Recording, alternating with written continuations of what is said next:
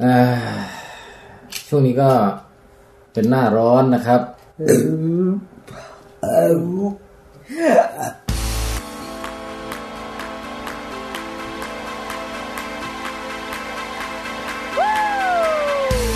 มาฟังวิดแคสมาฟังวิดแคสมาฟังวิดแคสมาฟังวิดแคสมาฟังวิดแคสมาฟังวิดแคสมาฟังวิดแคสมาฟังวิดแคสมาฟังวิดแคสกับผมแทนไทยอาบันและปองแปง มาฟังวิดแคสมาฟังวิดแคส กับผมปองแปงอาบันและแทงไทย อาบันนมใหญ่ๆนมใหญ่ๆปองแปงและนมใหญ่ๆนมใหญ่ๆ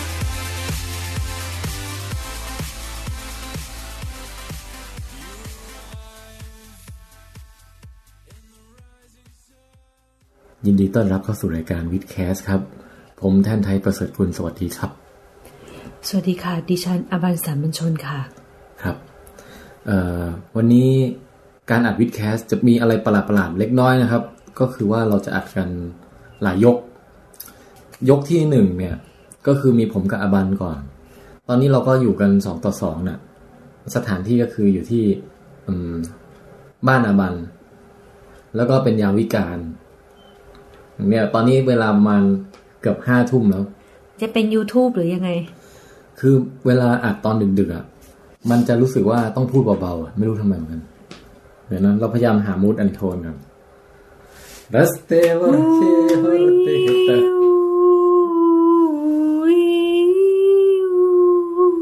มาเล่นกันเถอะมาเล่นกัน นี่เราไม่ใช่รายการผีนะนี่เรารายการวิทย์ เราจะมาเล่าเรื่องหมีวันเนี้ย อ้าวไม่ใช่เรื่องผีแต่เป็นเรื่องหมี ใช่ เราจะมาเล่าเรื่องหมีเว้ย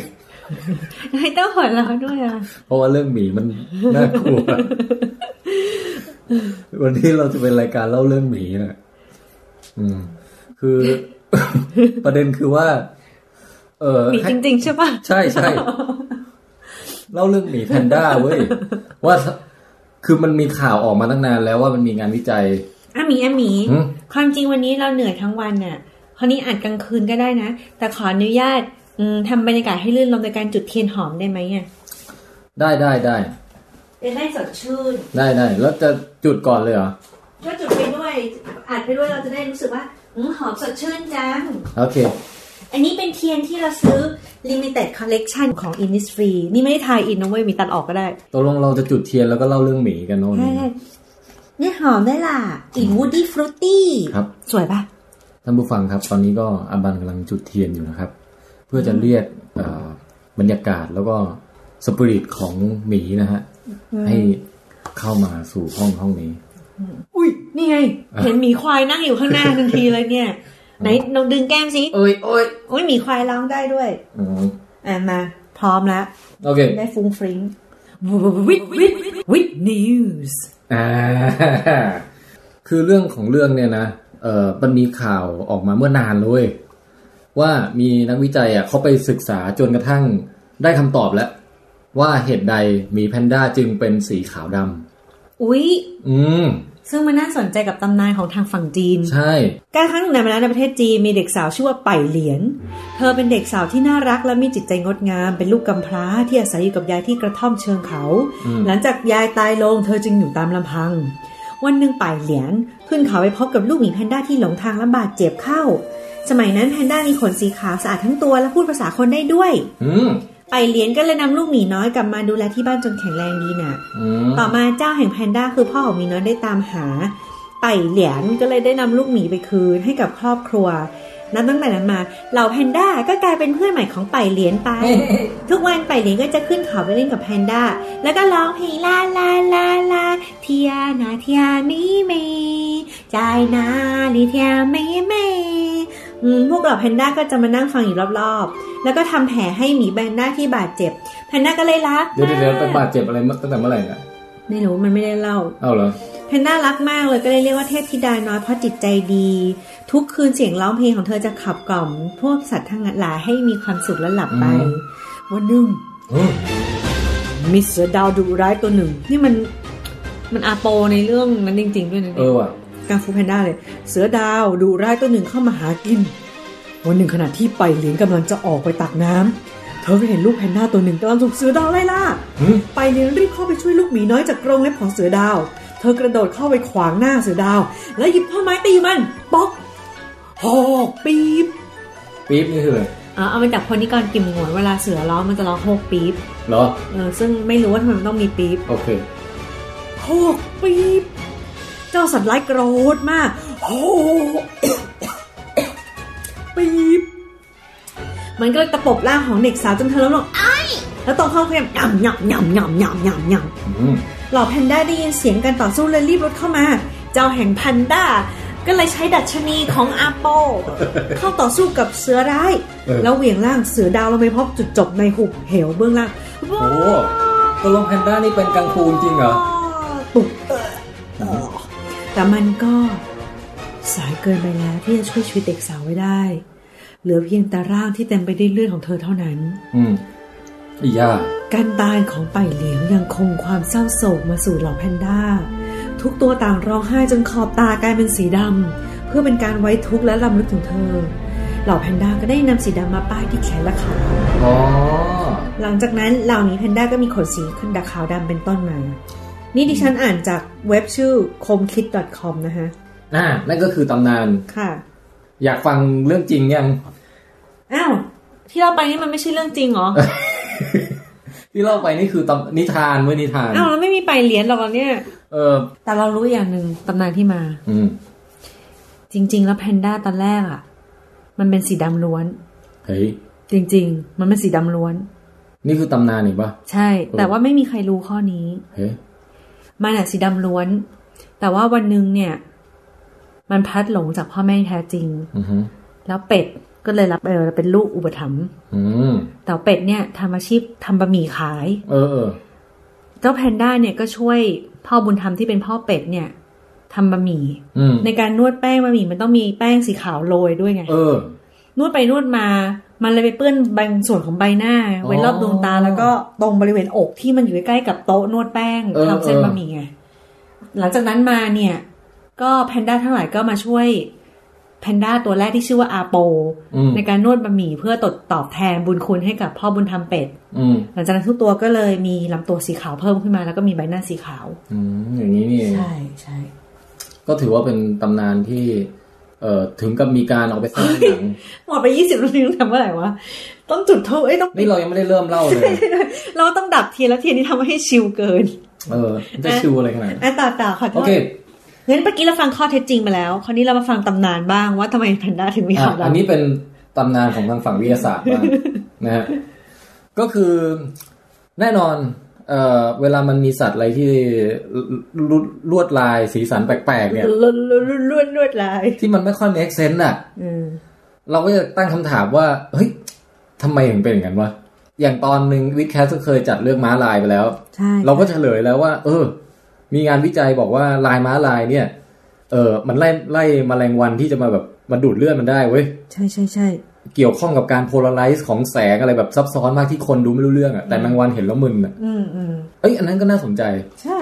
วันเนี้ยถึงตาของแพนด้าบ้าง นั่น ซึ่งแพนด้าเนี่ยก็เป็นสัตว์ที่วิดแคสเราชอบเหมือนกันนะฮะจะมีสัตว์บางตัวที่วิดแคสชอบมาพูดถึงบ่อย อืม ๆ อย่างออก้านี่ก็ขาวดำเหมือนกันนะจะว่าไปแล้วนะ อุ้ยบันชอบมากเลย เอออันนั้นก็พูดถึงบ่อยๆใช่ไหม ม แต่แพนด้านี่เราก็เคยพูดถึงแล้วในตอนแพนด้าอูมามิบันจำได้ปะ อ๋อแล้วกินไผ่ไง แล้วได้รสอูมามิ แพนด้าจะไม่สามารถรับรสอูมามิได้หรืออะไร อ่ากรรมเออ เพราะว่ามันหันมามันเปลี่ยนวิถีชีวิตมาเป็นมังสวิรัตกินไผ่ไง อ๋อใช่ไม่กินเนื้อสัตว์ แต่ว่ายีนยีนที่แบบสำหรับรับรสอูมามิอะยังยังอยู่ใน DNA มันเว้ย อืม เพียงแต่ว่า turn off ไปอะไรเงี้ย อ๋อ เออในขณะที่หมีชนิดอื่นยังรับรสนี้ได้อยู่ อือหือ ก็เป็นการ confirm origin ของแพนด้าว่ามันก็มาจากพวกสัตว์กินเนื้อนั่นแหละ อ่า ประมาณนั้นน่ะ ครับ อ่ะก็คือปกติในทางชีววิทยาเนี่ย เราจะเห็นว่าพวกสีสันของสัตว์ต่างๆอะมันจะมีความ make sense อยู่เว้ย อืม เอาไม่ไม่ต้องอะไรมาก เอาง่ายๆ แค่ในกลุ่มหมีเนี่ย อือฮึ เราก็จะเห็นว่า เอ้ยหมีขั้วโลกหมีโพลาร์แบร์เป็นสีขาว อืม เหมาะกับสิ่งแวดล้อมที่มันอยู่ซึ่งเต็มไปด้วยน้ำแข็ง หิมะ สีขาวเช่นกันอะไรเงี้ย อืม หรือว่าอย่างอ่ะหมีกริซลี่อะไรอย่างเงี้ยเออหรือหมีแม้กระทั่งหมีแถวบ้านเราเนี่ย ตัวมันก็จะดำๆหมีกริซลี่นี่สีน้ำตาลเข้มใช่ไหม ใช่ มันก็จะอยู่ในที่ที่แบบว่าเออมีร่มเงา มีอะไรที่มันแบบเหมือนกับก็กลมกลืนไปกับสีของสิ่งแวดล้อมอะไรอย่างเงี้ย ใช่ คือพรางตัวได้ดี ใช่ จากศัตรู แต่แพนด้าเนี่ย อยู่ดีมันมาขาวผ่อง แล้วนั่งอยู่ในป่าไผ่ มันก็โดดออกมานะ แถมยังไม่ใช่ขาวธรรมดา แต่คือขาวแล้ว ตัดเส้น แบบ ที่ด้วยอ่ะ มีการตัดเส้นแปลกๆ เช่นวงกลมดำรอบตา ทาอายแชโดว์แต้มตรงหู แต้มแขน แต้มขาอะไรอย่างเงี้ย แล้วเว้นตรงกลางกับตรงตรงพุงตรงหลังอันเนี้ยขาวขาวจั๊วะเลย อืม มันก็เลยแบบ เออทำไมวะทำไม อืม แต่ทีเนี้ยเนื่องจากว่ามันมีแค่แพนด้าตัวเดียวเนี่ยเออที่เป็นสีอย่างเงี้ย มันก็ไม่รู้จะไปเปรียบเทียบกับสัตว์อะไรไง อือหือ แต่ทีเนี้ยสตัดดี้เนี้ยเขาเขาทำวิธีนี้อะมัน อือหือ เขาบอกว่าเราไปดูพวกเอ่อคานิวอร์ทั้งหลาย คานิมอลก็คือสัตว์กินเนื้อ สัตว์กลุ่ม carnivore สัตว์กินเนื้อทั้งหลายเลย ซึ่งเป็นต้นตระกูลของหมีของแพนด้าเนี่ยนะดูมันไปเลยสองร้อยกว่าชนิดเว้ย อืม แต่ดูแบบแยกทีละส่วน แยกอะไรอ่ะ เช่น ดูที่ว่ามีตัวไหนตาดำบ้าง และไอ้ตาดำนั้นเนี่ยมันไปมันไปสัมพันธ์กับสิ่งแวดล้อมหรือพฤติกรรม อ๋ออะไรเรารู้ ที่มันอยู่ไหม เรารู้ อะไร ชีต้าขอบตาดำเอาไว้สะท้อนแสงแดดที่มากระทบกับตาทำให้มองเห็น เอ เหยื่ อ อ เออได้ดีขึ้น เขาก็จะมีสมมุติฐานแนวนั้น อืม เออแต่เนี่ยปรากฏว่าเขาทดสอบอันนี้แล้วปรากฏว่าพบว่าในบรรดาคานิวอร์เนี่ยไอการตาดำไม่เกี่ยวกับเรื่องสะท้อนแสงเว้ย อ้าว แล้วตกลงมันเป็นความเข้าใจผิดเหรอ ชีต้าไม่ได้ขอบตาดำเพื่อ ก็คืออาจจะ สท้นแสง เป็นเฉพาะชีต้าก็ได้ แต่ว่าไม่ได้เป็น general rule อืม สัตว์ตัวอื่นที่อยู่ในที่ร่มที่อะไรก็ตาดำได้อะไรเงี้ย อืม อ่านี่นี่เป็นตัวอย่างการศึกษาเขานะ อือฮึ แล้วเขาก็แยกส่วนไปว่าอ่าไหนไปดูหลังบ้างดิ ช่วงหลัง ถ้าหลังขาวเนี่ยจะพบในสัตว์กินเนื้อที่อยู่แถวไหนบ้างอะไรเงี้ยนึกออกปะแล้วก็แยกแขน แยกขา แยก แยกทุกส่วนอะแบ่งร่างกายออกเป็นส่วน ตัวสี หนึ่ง ขาวเจออยู่ในหมาแมวในกรุงเทพเราเห็นเยอะ อืมลูซี่อย่างเงี้ยเหรอ หรือต้องเป็นสัตว์ป่าเท่านั้นเหรอ แล้วว่าน่าจะต้องอย่างนั้นนะ ไม่งั้นมันก็ มันก็มาจาก มาจากการที่คน ก็พุดเดิลอย่างเงี้ยก็สีขาว จริงๆด้วยว่ะ เออ อ๋อถ้าอย่างนั้นเนาะ เอาเฉพาะแบบตามธรรมชาติแล้วกัน มีขั้วโลกเหนือ อ่าอะไรทำนองนั้นเป็นต้น ลืมไอ้หมาจิ้งจอกอาร์ติกฟ็อกซ์อะไรก็แบบ อ๋อ สีขาวเหมือนกันอะไรเงี้ย ใช่ใช่ เออ คราวนี้ตัวที่สวมถุงเท้าอืมสีดำ ใช่เขาก็จะไปดู อ้าวแล้วมีพวกไหนล่ะ ที่ขาดำแขนดำอะไร สุ เงี้ย นัขจิ้งจอก เออ นี้เราไม่รู้อ่ะเขาไม่ได้มาสาธยายให้ฟังว่ามันมีตัวอะไรบ้าง เพราะมันมีหลายชนิดมากเลยเว้ย แต่สุดท้ายแล้วอ่ะเขาได้คำตอบออกมาว่า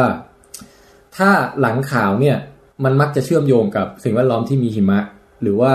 อืม เออน้ำแข็งหรืออะไร ก็คือพรางตัวในที่ที่หิมะตกนั่นแหละ ในฤดูหนาวอ่ะพูดง่ายๆ อือหือ ในขณะที่พวกแขนดำเนี่ย แขนขาดำอ่ะ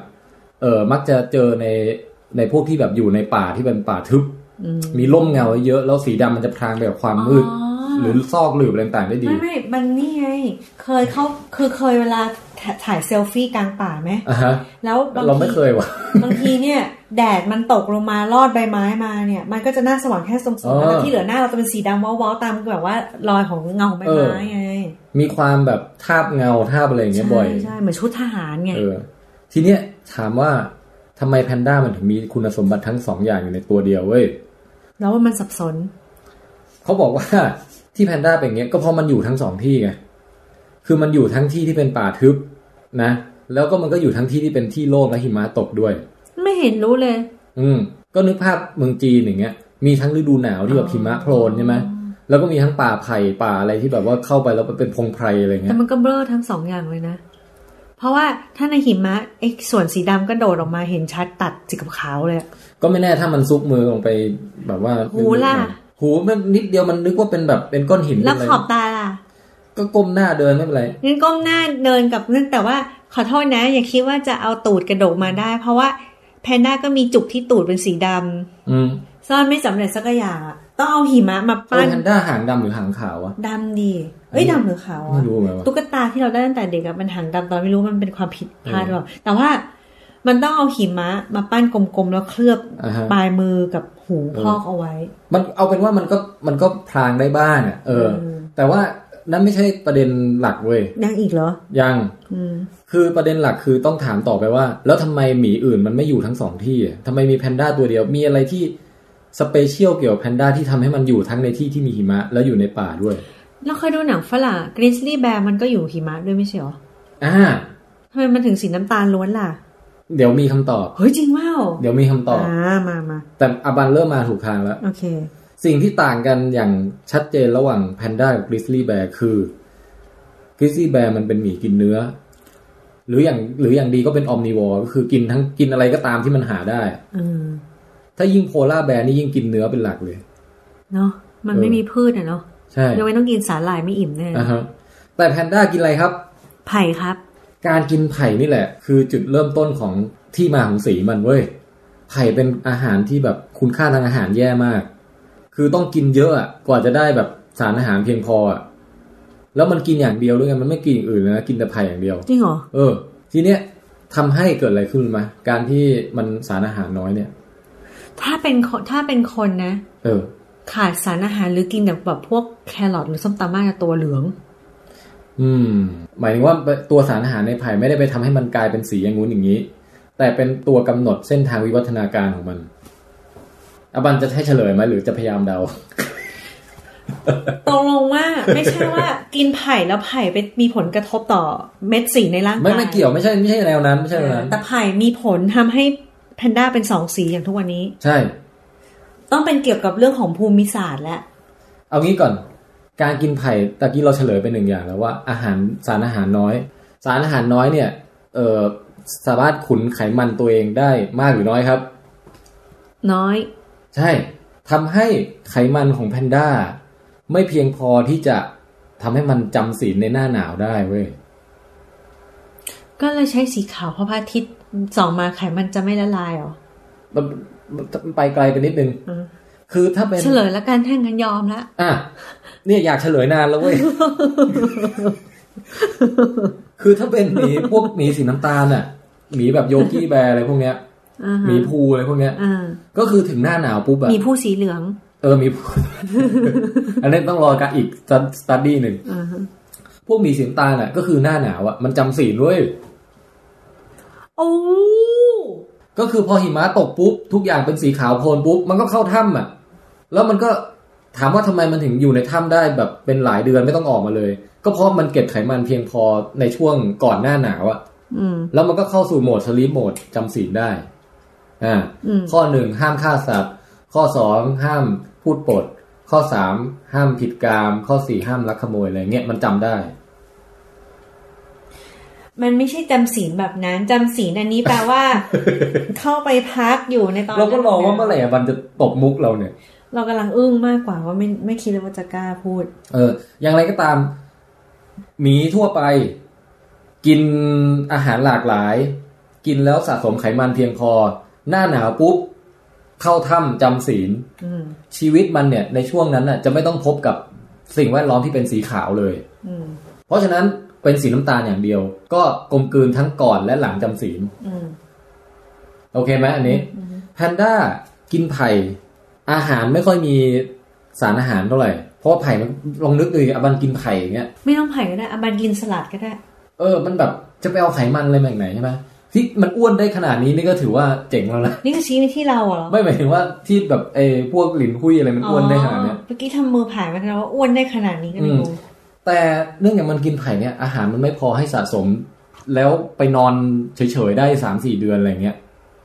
มันก็เลยแพนด้าเลยไม่มีพฤติกรรมการจำศีล หมายความว่าพอหน้าหนาวมาปุ๊บ มันยังต้องหาใบไผ่กินต่อไป เข้าใจละ มันก็เลยต้องเผชิญกับสิ่งแวดล้อมที่อยู่ในป่าอย่างเดียวก็ไม่ได้ต้องเดินออกไปตรงที่หิมะ เดินข้ามจากป่าหนึ่งไปอีกป่าหนึ่งเพื่อจะไปหาไผ่ที่เหลืออยู่น้อยนิดกินในหน้าหนาวอะไรเงี้ย ยูอาร์วัดยูอีท นั่นแหละ มันก็เลย selection หรือว่าเอ่อแรงกดดันทางการคัดเลือกทางธรรมชาติอ่ะ มันก็เลยคัดเลือกให้ เอ่อเหมือนกับมีสีที่ใช้พรางตัวในการเดินท่ามกลางหิมะ ทำไม หรือก ไม่ ลาง ไม่เอาหูกับแขนไปด้วย อ่ะก็คือแขนก็ยังคงมีประโยชน์เป็นหลักใช่ไหมอย่างตอนไอในเรื่องนิทานจีนอ่ะแพนด้าเริ่มจากสีขาวใช่ป่ะ อืม แต่ในความเป็นจริงอ่ะ น่าจะเริ่มจากสีดำ อืม ก็คือแขนขามันก็น่าจะดำอยู่ เพื่อพรางตัวในป่าในอะไรเงี้ยแต่ว่าพอมันไปต้องใช้ชีวิตเอ่ออยู่กับหิมะมากขึ้น เพราะว่ามันเริ่มต้องหาจำเป็นต้องหากินในหน้าหนาว มันก็เลยมีสีขาวเพิ่มขึ้นมาเพิ่มขึ้นมาเรื่อยๆ นั่นแหละ ไว้พรางตัว อือหือ อือฮึปริศนาที่หนึ่งขี้คายแล้วโอ้มีคำถามอะไรไหมครับ ไม่มี โอเค งั้นปริศนาต่อมาคือทำไมต้องรอบตาดำ อืม แล้วทำไมต้องหูดำ อืม หูดำนี่ก็เหมือนเหมือนหม้อนะ อืม ใช่ใช่ แพนด้านี่ทะลึ่งจัง เรารู้นะว่าหมีคิดอะไรแล้วไม่หลงกลหรอก เอาเหรออื อื ม มต่อ โอเค ทีนี้จากการศึกษาเดียวกันเนี้ยเขาก็ไปเจอว่า โอเค ไอเรื่องของสีขาแขนขากับสีลำตัวเนี่ย ไปวิเคราะห์ในคานิวอหลากหลายชนิดแล้วมันจะเกี่ยวกับเรื่องสิ่งสีของสิ่งแวดล้อมนี่แหละการพรางตัวนี่แหละนะแต่พอไปดูว่าเอ้ยรอบตาดำเนี่ยมันเกี่ยวกับอะไร หูดำเกี่ยวกับอะไร ปรากฏว่ามันไม่ค่อยสัมพันธ์กับสิ่งแวดล้อมเว้ย อืม แต่มันจะสัมพันธ์อย่างนี้ เขาบอกว่าไอ้คานิวอตัวไหนที่หูยิ่งดำเนี่ยนะมักจะยิ่งดุ เฮ้แล้วตัวอะไรที่หูดำ เขาไม่ได้ยกตัวอย่างให้ฟังในที่เราอ่านมา อืม แต่เขาบอกว่าสำรวจโดยรวมๆอ่ะหูดำมักจะมาคู่กับความแบบ ferocious บางอย่าง อืม คืออย่ามายุ่งกับกูอะไรเงี้ย จริงเหรอ เออ ถ้ามนุษย์หูดำนี่เราก็ไม่ควรอยู่ใกล้เนาะ ใช่ใช่เอาเป็นว่าในโลกของสัตว์กินเนื้อ หูดำเป็นการสื่อสารถึงความแบบเกลียวกราดเว้ย อื เออมอ๋อแพนด้า ก็เลยต้องแกล้งทำให้หูดำเหรอ ก็คือเป็นน่าจะเป็นส่วนหนึ่งของการสื่อสารความดุของมัน อาจจะสื่อสารกับตัวที่จะมายุ่งอะไรกับมันก็ได้ หรือว่าอาจจะสื่อสารกับพวกเดียวกันนี่แหละ ที่แบบแข่งแย่งแข่งขันกัน เช่นแพนด้าตัวผู้มาเจอแพนด้าตัวผู้อีกตัวอะไรอย่างเงี้ย อือฮึ มันก็อาจจะแบบ กระดิกหูดำเพื่อเป็นการแบบส่งสัญญาณซิกแนลว่าเฮ้ยอย่ามายุ่งกับกูนะเว้ยอะไรอย่างเงี้ย ว้าว เออประมาณนั้นอ่ะ อืมแล้วจริงๆแพนด้าดุไหม เราว่าก็น่าจะมันก็มีเขี้ยวมีเล็บนะ เราเห็นมันนอนกลิ้งกินแบบว่าไอ้ข้าวหลามตัด ตลอดทั้งวันทั้งคืนเลยอะแล้วกินอย่างกับแบบแค่แค่ฟันอะเอาไอ้ข้าวหลามนั้นมาขัดฟันเล่นอย่างเงี้อืมยดูน่ารักแต่แล้วนอนกลิ้งไปมาอะไรเงี้ยแล้วก็วันหนึงก็อึผูบผูบผูบผูบแล้วก็นอน อืมใช่ กลิ้งต่อ ไข่ใหญ่ด้วย หรือว่ามันดุจริง ๆ ว่ะ เราก็ไม่รู้อ่ะ เออแล้วไงต่อ แต่ก็เนี่ยเขาเขาเชื่อว่าเออดูจากผลการศึกษาแล้วพบว่าเออไอ้มาร์กิ้งตรงหูมันน่าจะเกี่ยวข้องกับความดุ อืม ความแบบเออเป็นอุปกรณ์ในการสื่อสารพฤติกรรมก้าวร้าวอ่ะ อือฮึ ส่วนในรอบตาเนี่ยเขาก็บอกว่าก็คล้ายๆกันเว้ยแต่ว่ามีความหลากหลายค่อนข้างเยอะคือหมายว่า เรามองไปเนี่ย เรานึกว่าแพนด้าหน้าเหมือนกันหมด เอ้า จริง ๆ รอบตาแต่ละตัวไม่เหมือนกันนะ บางตัวรอบตาแบบดำเล็ก บางตัวดำใหญ่ บางตัวดำแล้วแบบห้อยมาตรงข้างล่างเยอะ บางตัวดำแล้วแบบขึ้นไปข้างบนเยอะอะไรอย่างเงี้ย อ่า ดำเหลี่ยมดำกลมดำรีดำอะไรมันมีเยอะเว้ยมีหลายแบบ ดีไม่เคยดำหัวใจเลยเนาะ ดำหัวใจดำเป็นรูปโพธิ์ดำอะไรดำรูปดาวอะไรอย่างเงี้ย เพราะว่าเหมือนอย่างน้องออก้า อืม ผู้เชี่ยวชาญก็บอกว่าสามารถแยกได้เหมือนกับแบบมนุษย์เรามีรอยนิ้วมือลายลายนิ้วมืออะ อือฮึ เป็นสัญลักษณ์บอกแยกกันใช่ป่ะ ใช่ ถ้าเป็นออก้าครีบของมันอะแบบรอยหยึกอยู่บนนิดนิดๆหน่อยหน่อยๆเหมือนกุญแจบ้านเลยอะคือจะสามารถแยกได้ ส่วนแพนด้านี่ดูที่ลูกตาเหรอเนี่ย ใช่ เขาบอกว่ามันมีความหลากหลายของไอ้รอบตาเนี่ยสูงมาก แล้วก็ เออน่าจะมีส่วนช่วยนะ ในการแบบให้แต่ละตัวจดจำกันได้ว่าใคร โหไม่ไม่ไม่รอดว่ะ ว่าใครเป็นใครอะไรเงี้ย เหรอ เฮ้ยน่ารักว่ะ แต่แต่ทั้งนี้ทั้งนั้น ไอเขาบอกว่าไอไอส่วนรอบตาเนี่ย ก็มีมีความเชื่อมโยงกับการความดุด้วยเหมือนกัน อ้าว เหมือนความดำของตามันเป็นการเป็นการสื่อสารถึงความเกลียวกราดอย่างหนึ่งเหมือนกัน ไอ้ตานี่มันถึงว่ารอบตานะ ใช่ อืม ก็คือมีสองฟังก์ชัน อืม คืออ่า identity อือหือ กับสองคือเออสื่อสารความ aggressive อืม เวลาจะสู้กันเวลาจะอะไรอย่างเงี้ย อืม แล้วที่น่ารักคืออะไรวะ คือถ้าตัวไหนสู้แพ้เว้ย มันก็จะเอามือปิดตาน่ะ เหรอ อืม บอกว่ามันไม่ดุแล้วก็ได้แล้วก็เอามือปิดตาแบบเนี้ เหร ย อ ใช่ใช่ จริง ๆป่ะ จริง เฮ้ยอยากเห็นมีวิดีโอบ้างป่ะ เราไม่ไม่รู้เหมือนกันมีเปล่าแต่เขาบอกถ้าแพนด้าทะเลาะกันแล้วตัวไหนแพ้มันจะเอามือปิดตาน่ะ เฮ้ยน่ารักอ่ะ ก็เลย ไม่ มันร้องไห้หรือ เปล่า ก็เลยเป็น โด อีก นตบเลยอะไรเงี้ย เป็นเป็นอีก evidence หนึ่งที่ที่บ่งบอกว่า เออ เรื่องของตาเนี่ยมันน่าจะเกี่ยวกับการสื่อสารด้วยกันเองในหมู่แพนด้าว่าใครยอมแพ้ใคร aggressive ใครถ้า aggressive อาจจะมาจ้องตา อ๋อ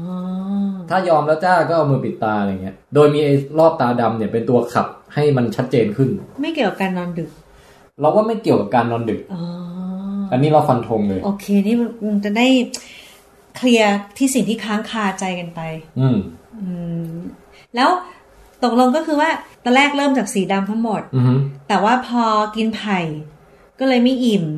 ต้องบุฟเฟ่ต์ตลอดเวลา อืมเลยต้องหา พอ กินเลย พอ เป็นห บุ น้า ฟ ห เฟ่ต์ก็ นา แบ ว บว่าหน้าหนาวทุกตัวเขาก็แบบหยุดเข้าบ้านแล้วก็ไปนอน อืม พักผ่อนแล้ว แต่ว่ามันไม่อิ่มนี่ก็เรากินสลัดอะคนอื่นเขากินสเต็กอะ อืม ก็เลยต้องกินต่อเนื่องไปแต่พอกินไปปุ๊บอืมตัวไหนที่มีสีขาวปื้นมากกว่าเพื่อนหน่อย ก็ทำให้ศัตรูมองแบบเอ๊ะ นั่นมันไม่ใช่หมีสีดำนี้มันขาวๆตรงกลาง อืม สงสัยอะไรก็ไม่รู้ก็เลยรอดพ้นไป ใช่แล้ว แต่ว่า ศัตรู หลังๆ ใน ก็ ที่นี้อาจจะมีตั้งแต่เสือ อือฮึ เห็นไหมเสือเสือในในนิทานก็เป็นศัตรูแพนด้าเหมือน จ กั ริ น งด้วย เออ หรือพวกหมาป่าพวกอะไรพวกนี้ อืม อืม ทีนี้เนี่ยอืมแพนด้าเขาก็เลยวิวัฒนาการมาว่าตัวไหนที่พุงขาวหลังขาวคือเขาเรียกว่า core อือฮึ เป็นสี ช่วง ขาว ช่วงลำตัว ใช่สำหรับคนออกกำลังกายนะคะจะเป็น เออ core อืมเป็นสีขาวก็จะรอดไป แต่ว่าเก็บถุงมือถุงเท้าเอาไว้ไม่ต้องเปลี่ยนแล้วเพราะว่าอืมพอผ่านหน้าหนาวเข้าหน้าร้อนเราจะได้บุฟเฟ่ต์ต่อได้นะ ก็ยังใช้ เพราะไม่ ทาง มี ตัว หิ ใน มะ ป่าได้นะ ใช่ อืม แต่ว่าหูกับตาดำขอบตาดำเนี่ย ก็หูเนี่ยแสดงความเกลียวกราดดูดุเพราะถ้าหูสีขาวจะเหมือนกระต่ายน้อยน่ารัก อืม อืม หูสีดำเหมือนพญายม จริงๆ ทั้งหูทั้งตาใช้น่าจะรวมๆ แล้วใช้เป็นมาร์กิ้งที่ไว้สื่อสารความความดุ อืม อืม ส่วนขอบตาดำเนี่ย ก็คือถ้านึกไม่ออก ให้แค่นึกถึงคาวโดโก้ หรือนึกถึงโจ๊กเกอร์ก็ได้ อืม คือคาวโดโก้เนี่ย ถ้าลบเมคอัพรอบรอบตาของมันออกเนี่ย เออ ก็ดูเป็นแค่อืมหนุ่มหล่อคนหนึ่งนะ ดูใจดี ใช่ แต่พอขอบตาดำมาปุ๊บเนี่ย เออ เราว่ากูตายแน่ๆเลย อืม อืม ก็เลยบอกว่าขอบตาก็เลยเอาไว้แบบว่าอืมบอกความดุได้ อืม เวลาทะเลาะกันเท่าไหร่แพ้ก็อืมคาวโดโก้ก็เอามือปิดตาก็ไม่ต้องเห็นก็ได้ไม่ดุแล้ว อืม ในขณะเดียวกัน พอตอนช่วงที่ไม่ได้ทะเลาะกันคาวโดโก้เอ้ยคาวโดโก้เดินมา ในเผ่าโดริยากิมันมีมันคนหน้าตาคล้ายกันหมด แต่ว่าคาริซี่แยกได้ว่าอ๋อจำได้คาวโดโก้ชอบแบบตาดำแบบว่าเป็นอืมตัว V shape นิดหน่อย อืม ก็เลยจำได้ อืมอาบันสรุปได้ถูกต้องหมดเลย อืม เก่งมากเลย แล้วมีรางวัลอะไร ไม่มีอืมนั่นก็คือเรื่องราวข่าว จบแล้ว ว่า เหรอ การศึกษาว่าทำไมแพนด้าจึงเป็นสีขาวดำนะ อืม จริงๆข่าวเนี่ย เราเห็นตั้งหลายเดือนแล้วอะอยากจะเล่าตั้งนานแล้วเพิ่งได้มีโอกาสมาเล่าเนี่ย อ๋อ อืม แล้วทำไมสมเสร็จต้องตัวครึ่งหนึ่งเลย เออ อันนี้มันผ่าครึ่งสะกดมาคือยังไง แล้วไม่มีเรื่องหิมะด้วยนะ คืออย่างนี้เหรอ คือวันอย่างที่บอก พอพอพอกินข้าวคือชอบกินแบบว่าขุดดินตามโขดหินอย่างนี้หรือเปล่า เพราะฉะนั้นเอาตัวครึ่งหนึ่งโผล่มาจากโขด หิน เป็นสีแบบดำทุกคนก็เลยพรางตัวนู้นเป็นก้อนหิน แต่เดี๋ยวสมเสร็จนี่ไม่รู้จริงว่ะเดี๋ยวต้องไปหาอ่าน เพ เพิ่ม ราะมันผ่าครึ่งหนึ่งเลยนะ ยิ่งกว่า อืม อีก สมเสร็จนี่คือเป็นเหมือนวางพรมสีขาวไว้ตรงหลังนะ ใช่ ไหม ใช่ เออ น่าสนใจ ตลาดเนาะนะอืมวันนี้ขอบคุณมากสนุกจัง อืม แต่เวลาไปที่สวนสัตว์เชียงใหม่อ่ะ ตอนที่มีหลินหุ้ยกับอะไรนะ หลินปิง เราจำชื่อไม่ได้หรอ เออเออ แล้วตอนมันเป็นเด็กๆอ่ะโคตรน่ารักเลยอ่ะ อืม มันแบบนอนกิ้งกัน ก้อน ก็โล กลมๆ อะไรอย่างเงี้ย แล้วก็แบบว่าแบบนอนแบบน่ารักทำอะไรกันน่ารัก ส่วนตัวพ่อตัวแม่อะไรเนี่ย ก็แบบกินไม้ไผ่เสียงดังกรอบกรอบกรอบ อืม แล้วก็กินแบบกินเหมือนแบบ เหมือนกินป๊อกกี้อย่างนั้นอ่ะ คือมีการเอามือจับทั้งเหมือนจับเป็นบะตองอ่ะ ใช่ แล้วก็ใส่ปากแล้วก็ทำมือเอาศอกหักลงมาป๊อกป๊อกอย่างนั้นนะคือเหมือนกินป๊อกกี้อ่ะ แต่มันคือไม้ไผ่เลยนุ้ย ไม้ไผ่แข็งๆ แล้วแบบ เย ไม้ไผ่แบบไม่ใช่ใบไผ่ด้วยนะ อืม คือเหมือนแบบตัดป้องไผ่มาอย่างเงี้ย ก็เหมือนข้าวหลามอะที่เราไปกินข้าวหลามหนองมนหรืออะไรพวกเนี้ย เออกินเข้าไม่ได้ไงวะ แต่เนี่ย แล้วเคี้ยวแบบเคี้ยวแบบแบบไม่มีเสี้ยนตำเหงือกหรืออะไรอย่างเงี้ยเลยนะ แต่แต่ข้อดีของการกินอาหารที่กินยากคืออะไรว่า ไม่มีใครแย่ง มึงไม่มีใครแย่งมึงแน่นอนอะ แบบเอาไปเลยไผ่เนี่ย คือแพนด้าถ้ามันจะสูญพันธุ์มันก็ไม่ใช่สูญเพราะว่าไผ่หมดอ่ะเออแต่แต่ไม่แน่อาจจะคนอาจจะถางป่าไปหมดอะไรเงี้ยนะ ใช่ใช่ แต่แต่หมายถึงว่าแบบไม่ไม่ต้องไม่ต้องกลัวว่าจะมีตัวอื่นมาแย่งอาหารกินอะไรเงี้ยเอออืมก็ ช่วงแรกนี่ก็เป็นอืมอบันตดเหรอ ปาง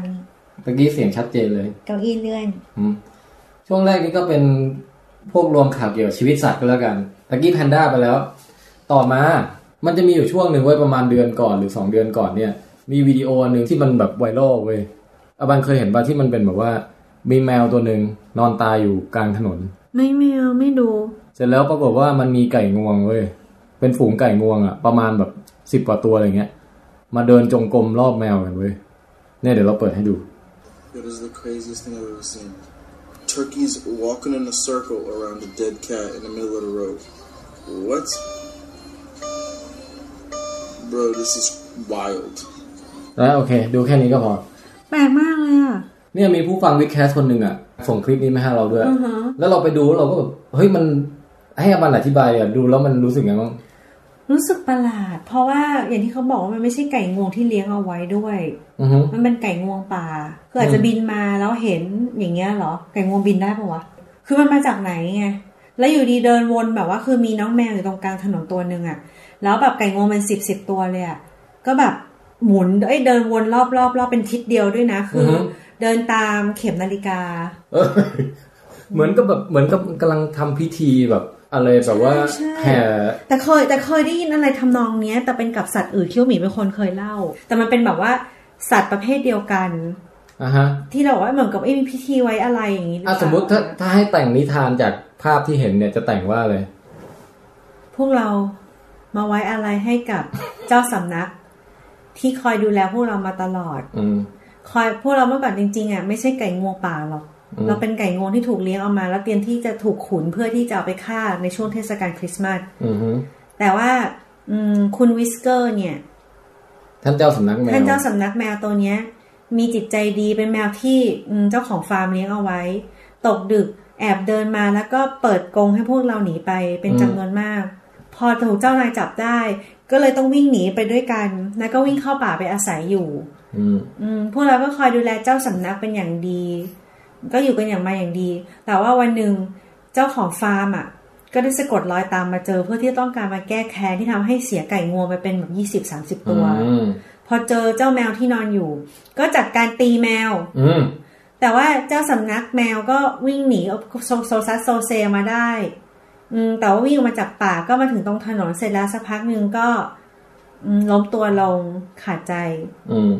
พวกเราก็เลยคอยเดินวนรอบๆ เพื่อที่จะคอยปกป้องศพของเจ้าสำนักไว้ไม่ให้เจ้าอืมของฟาร์มอันนั้นเข้ามาทำร้ายอะไรได้อีก อืม ถึงแม้ว่าเราจะช่วยตอนที่มีชีวิตอยู่ไม่ได้ อืม แต่เราจะคอยทำการรักษาจะช่วยกันปกป้องแบบนี้ แล้วที่สำคัญที่เห็นอยู่ในวิดีโออ่ะ พวกเราอาจจะมีอยู่แค่ยี่สิบตัวสามสิบตัว แต่จริงๆท่านเจ้าสำนักได้ปลดปล่อยพวกเราเป็นร้อยตัว อืม นั้นสิ่งที่เราทำอยู่ก็คือกำลังวนรอบเพื่อทำให้เหมือนกับว่าเป็นเหมือนบูสไอ อืม เป็นตาปลาเป้า อืม เพื่อให้พวกเราที่เหลือที่บินอยู่บนท้องฟ้า ซึ่งพวกเราบางตัวบินได้ อืม เพื่อที่จะบินลงมาแล้วล่อนมาตรงจุด เพื่อที่จะมาคอย อุ้มท่านเจ้าสำนักไปฝังไว้ที่อื่น อื้อหือ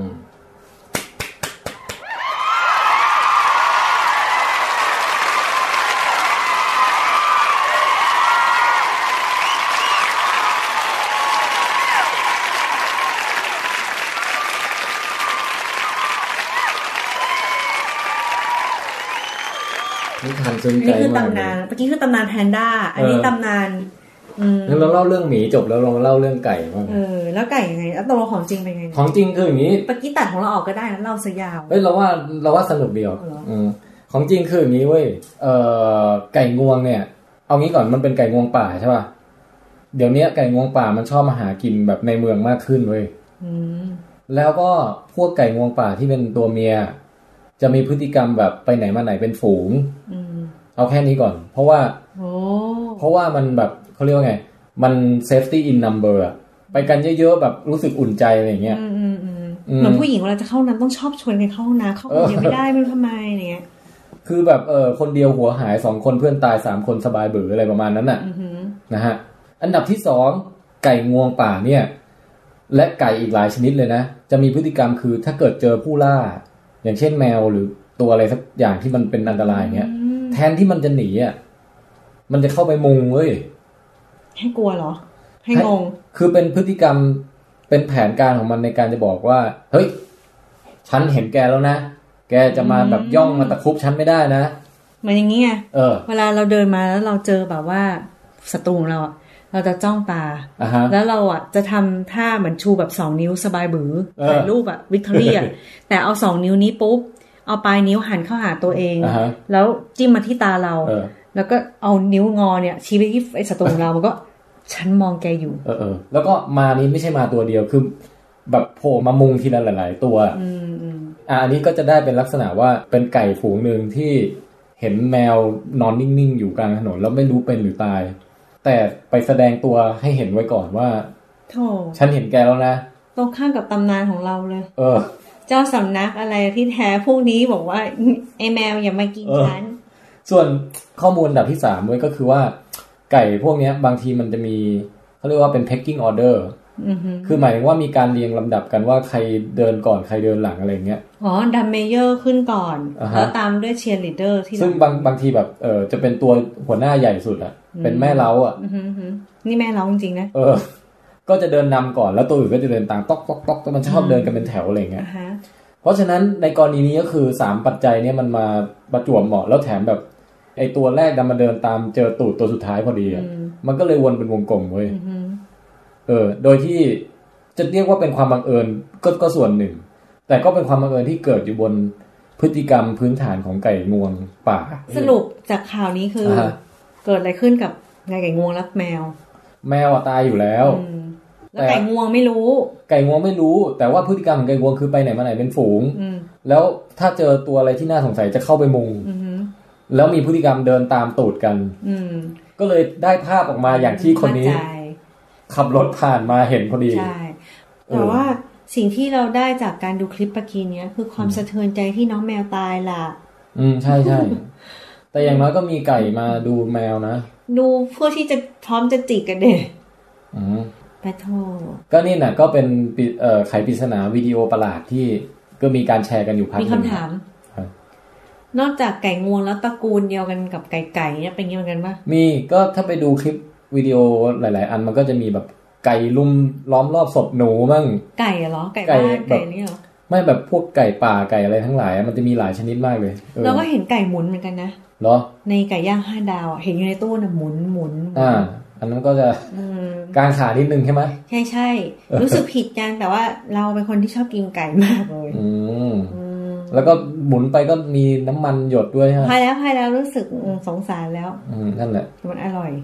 อันนั้นก็คือข่าวที่สอง อืม ซึ่งตอนนี้ก็จะเป็นการจบเอ่อการอัดเซสชั่นที่หนึ่งนะฮะ อ่าฮะ เดี๋ยวพรุ่งนี้ค่อยอัดต่อย เราชิว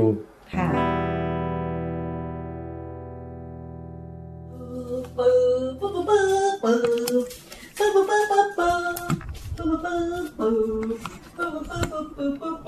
เอาละครับก็กลับมาพบกันกับบอบวิทวิทวิทนิว วิดวิดวิด news ตอนที่สอง round two fight เป็นเอ่อเช้าวันรุ่งขึ้น อรุณสวัสดิ์อาบัน บารุนเบิกฟ้า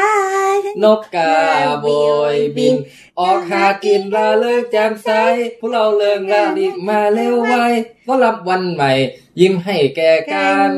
ขนทองงั้นนะกูกู เอ้ย แกะกู เอ้ย ปุ๊ก เฮ้ย แกะกูปุ๊ก โอ้เฮ้ย กูจุ๊กกูกูกูแล้วได้คลิปกัมโมกาติก้า อืม จะบอกว่าดีกว่าเยอะเลยเพราะว่า อืมอัดตอนแรกเนี่ยจำได้ว่าเริ่มอัดประมาณห้าทุ่ม จะใช้เวลามันครึ่งชั่วโมง แต่ปรากฏว่ามันล่ายาวไปถึงประมาณตีสามเพราะคุยเรื่องของพี่หมีอ่ะจบไปแล้วแต่ต่อด้วยเรื่องอื่น ไม่หยุดยั้งก็เลย ซึ่งยังไม่ได้มาออกตอนนี้ด้วยนะ เออไม่ได้ แต่ว่าเอาเป็นว่าฉลบมากเลยมันก็คือการอัดวิดแคสทั้งหมดหลายรอบ คราวนี้อบันก็จะมาอัดวันนี้อีกโดยที่จะจับเวลาอยู่ที่หนึ่งชั่วโมงเพราะวันนี้เรามีนัดไปกินไอติมสวนเซนส์กัน อืมแต่ว่าอืมตอนนี้ก็สดใสล่าเริงขึ้นแล้วใช่ไหม ใช่ได้ มิส นอน ฮอร์โมน แล้ว แล้วก็ได้รับประทานอาหารเช้าแล้ว อาบันเป็นมิสฮอร์โมนอยู่ อืมก็ความจริงก็ค่อนข้างหงุดหงิดหงุดเงี้ยวพอสมควร อืมงั้นมาเริ่มยกสองกันเลยดีกว่าสำหรับ ครับ บววิทวิทวิทนิวส์ ครับ อ่าคราวนี้เนี่ยจริงๆ เราเคยเล่าให้บันฟังแล้วด้วยล่ะ ที่งานประชุมอืมบรรพชีวินน่ะที่อาจารย์ป้องเชิญพวกเราไป แล้วก็เขาบอกว่าให้เตรียมแบบข่าวไปเล่นเป็นวิดเกว ให้เตรียมข่าวไปเล่นเป็นวิดควิสอะไรอย่างเงี้ยเราก็เลยเอาข่าวเนี้ยไปเล่นมาแล้ว อ่าฮะ อืม แต่ว่าเฮ้ยเราว่าข่าวมันน่าสนใจมากแต่คนน่ะอาจจะยังไม่ค่อยได้ยินกันเท่าไหร่ ก็เลยเอามาเล่าตรงนี้อีกรอบหนึ่งอ่า อ๋อ นั่นก็คือข่าวเกี่ยวกับเรื่องเนียนเดอร์ทาวน่ะ อ่าฮะ อืมอาบันจำได้มั้งก่อนเนี่ย จำได้บ้างแต่ว่าให้ไม่สปอยให้หมีเล่าเลย เออ ก็คือว่าเขาเจอฟอสซิลขี้ฟันของเนียนเดอร์ทาวน่ะ อืม ซึ่งขี้ฟันในที่นี้ก็คือว่าเจอฟันแล้วก็มีหินปูนอยู่เกาะฟันอยู่ อือหือ อืม ทีนี้ในหินปูนเนี่ย สามารถที่จะเอาไปแบบไปละลายหรือไปอะไรสักอย่างอะแล้วมันปรากฏว่า เอ้ย หินปูนมันเป็นแหล่งที่เก็บสะสมหมักหมมของ DNA เว้ย อืม แล้วมันคือ DNA ของอะไรก็คือของสิ่งที่มนุษย์เนียนเดอร์ทาวคนนั้นน่ะ กินเข้าไป อ่าก็คือของอาหารนั่นเอง ใช่ เพราะฉะนั้นจากการศึกษาฟอสซิลขี้ฟันของเอ่อคุณเนียนเดอร์ทาวเนี่ยทำให้เรารู้ได้ว่าเขากินอะไรในยุคนั้นเว้ย อืมอืม เอออาเกตเล็กเกตน้อยนิดนึงก่อน ก็คือว่าฟอสซิลหินปูนเนี่ย ภาษาอังกฤษศัพท์เขาเรียกว่าแคลคูลัสด้วยล่ะ อ้าว เออเราก็เพิ่งรู้เนี่ย ทำเออแคลคูลัสมันเหมือนกับคำนวณเรื่องเลขเลยเนาะ ใช่แต่ว่ามันก็คงมีรากมาจากคำว่าแคลเซียมอะไรประมาณนี้ละมั้ง ขอโทษนะ พอสักนึง I think I'll just เอ่อทำ Nestea กิน เพราะตอนนี้คือเราจะหัวฟาดพื้นเลยอะคืออยู่ดีง่วงมาก I don't know sugar fluctuation or something เดี๋ยวเราจะชง Nestea กิน แล้วจะได้เกิดจะมันจะตื่นสดชื่นขึ้นมาบ้าง โอเค เพราะตอนนี้คือง่วงจนเวลาเราง่วงถึงจุดหนึ่งอะหัวใจจะวูบวูบวูบแล้วถึงกับหลับล้มไปเลยอะ อืม อะไรก็ไม่รู้อะเมื่อวานก็กินยาแล้วก็อืเอ้ยมอีดอลไลท์อืม take care of yourself นะ ไม่มีน้ำแข็งอะ กินยาไทรอยด์ยังอ่ะ ไม่ได้ตอนนี้กินข้าวไปแล้วหมายถึงว่าไม่ได้กินวันนี้เพราะว่า แล้วกาแฟกินได้ไหม กินได้แต่มันร้อนน่ะ อยากกินของเย็น อ่ะเดี๋ยวเราลงไปซื้อให้ไหม เอางี้แค่ซื้อซื้อลิปตันให้เราอะน่ะ โอเค แล้วในเซเว่นมีใช่ป่ะ มี โอเคอาบินแบบ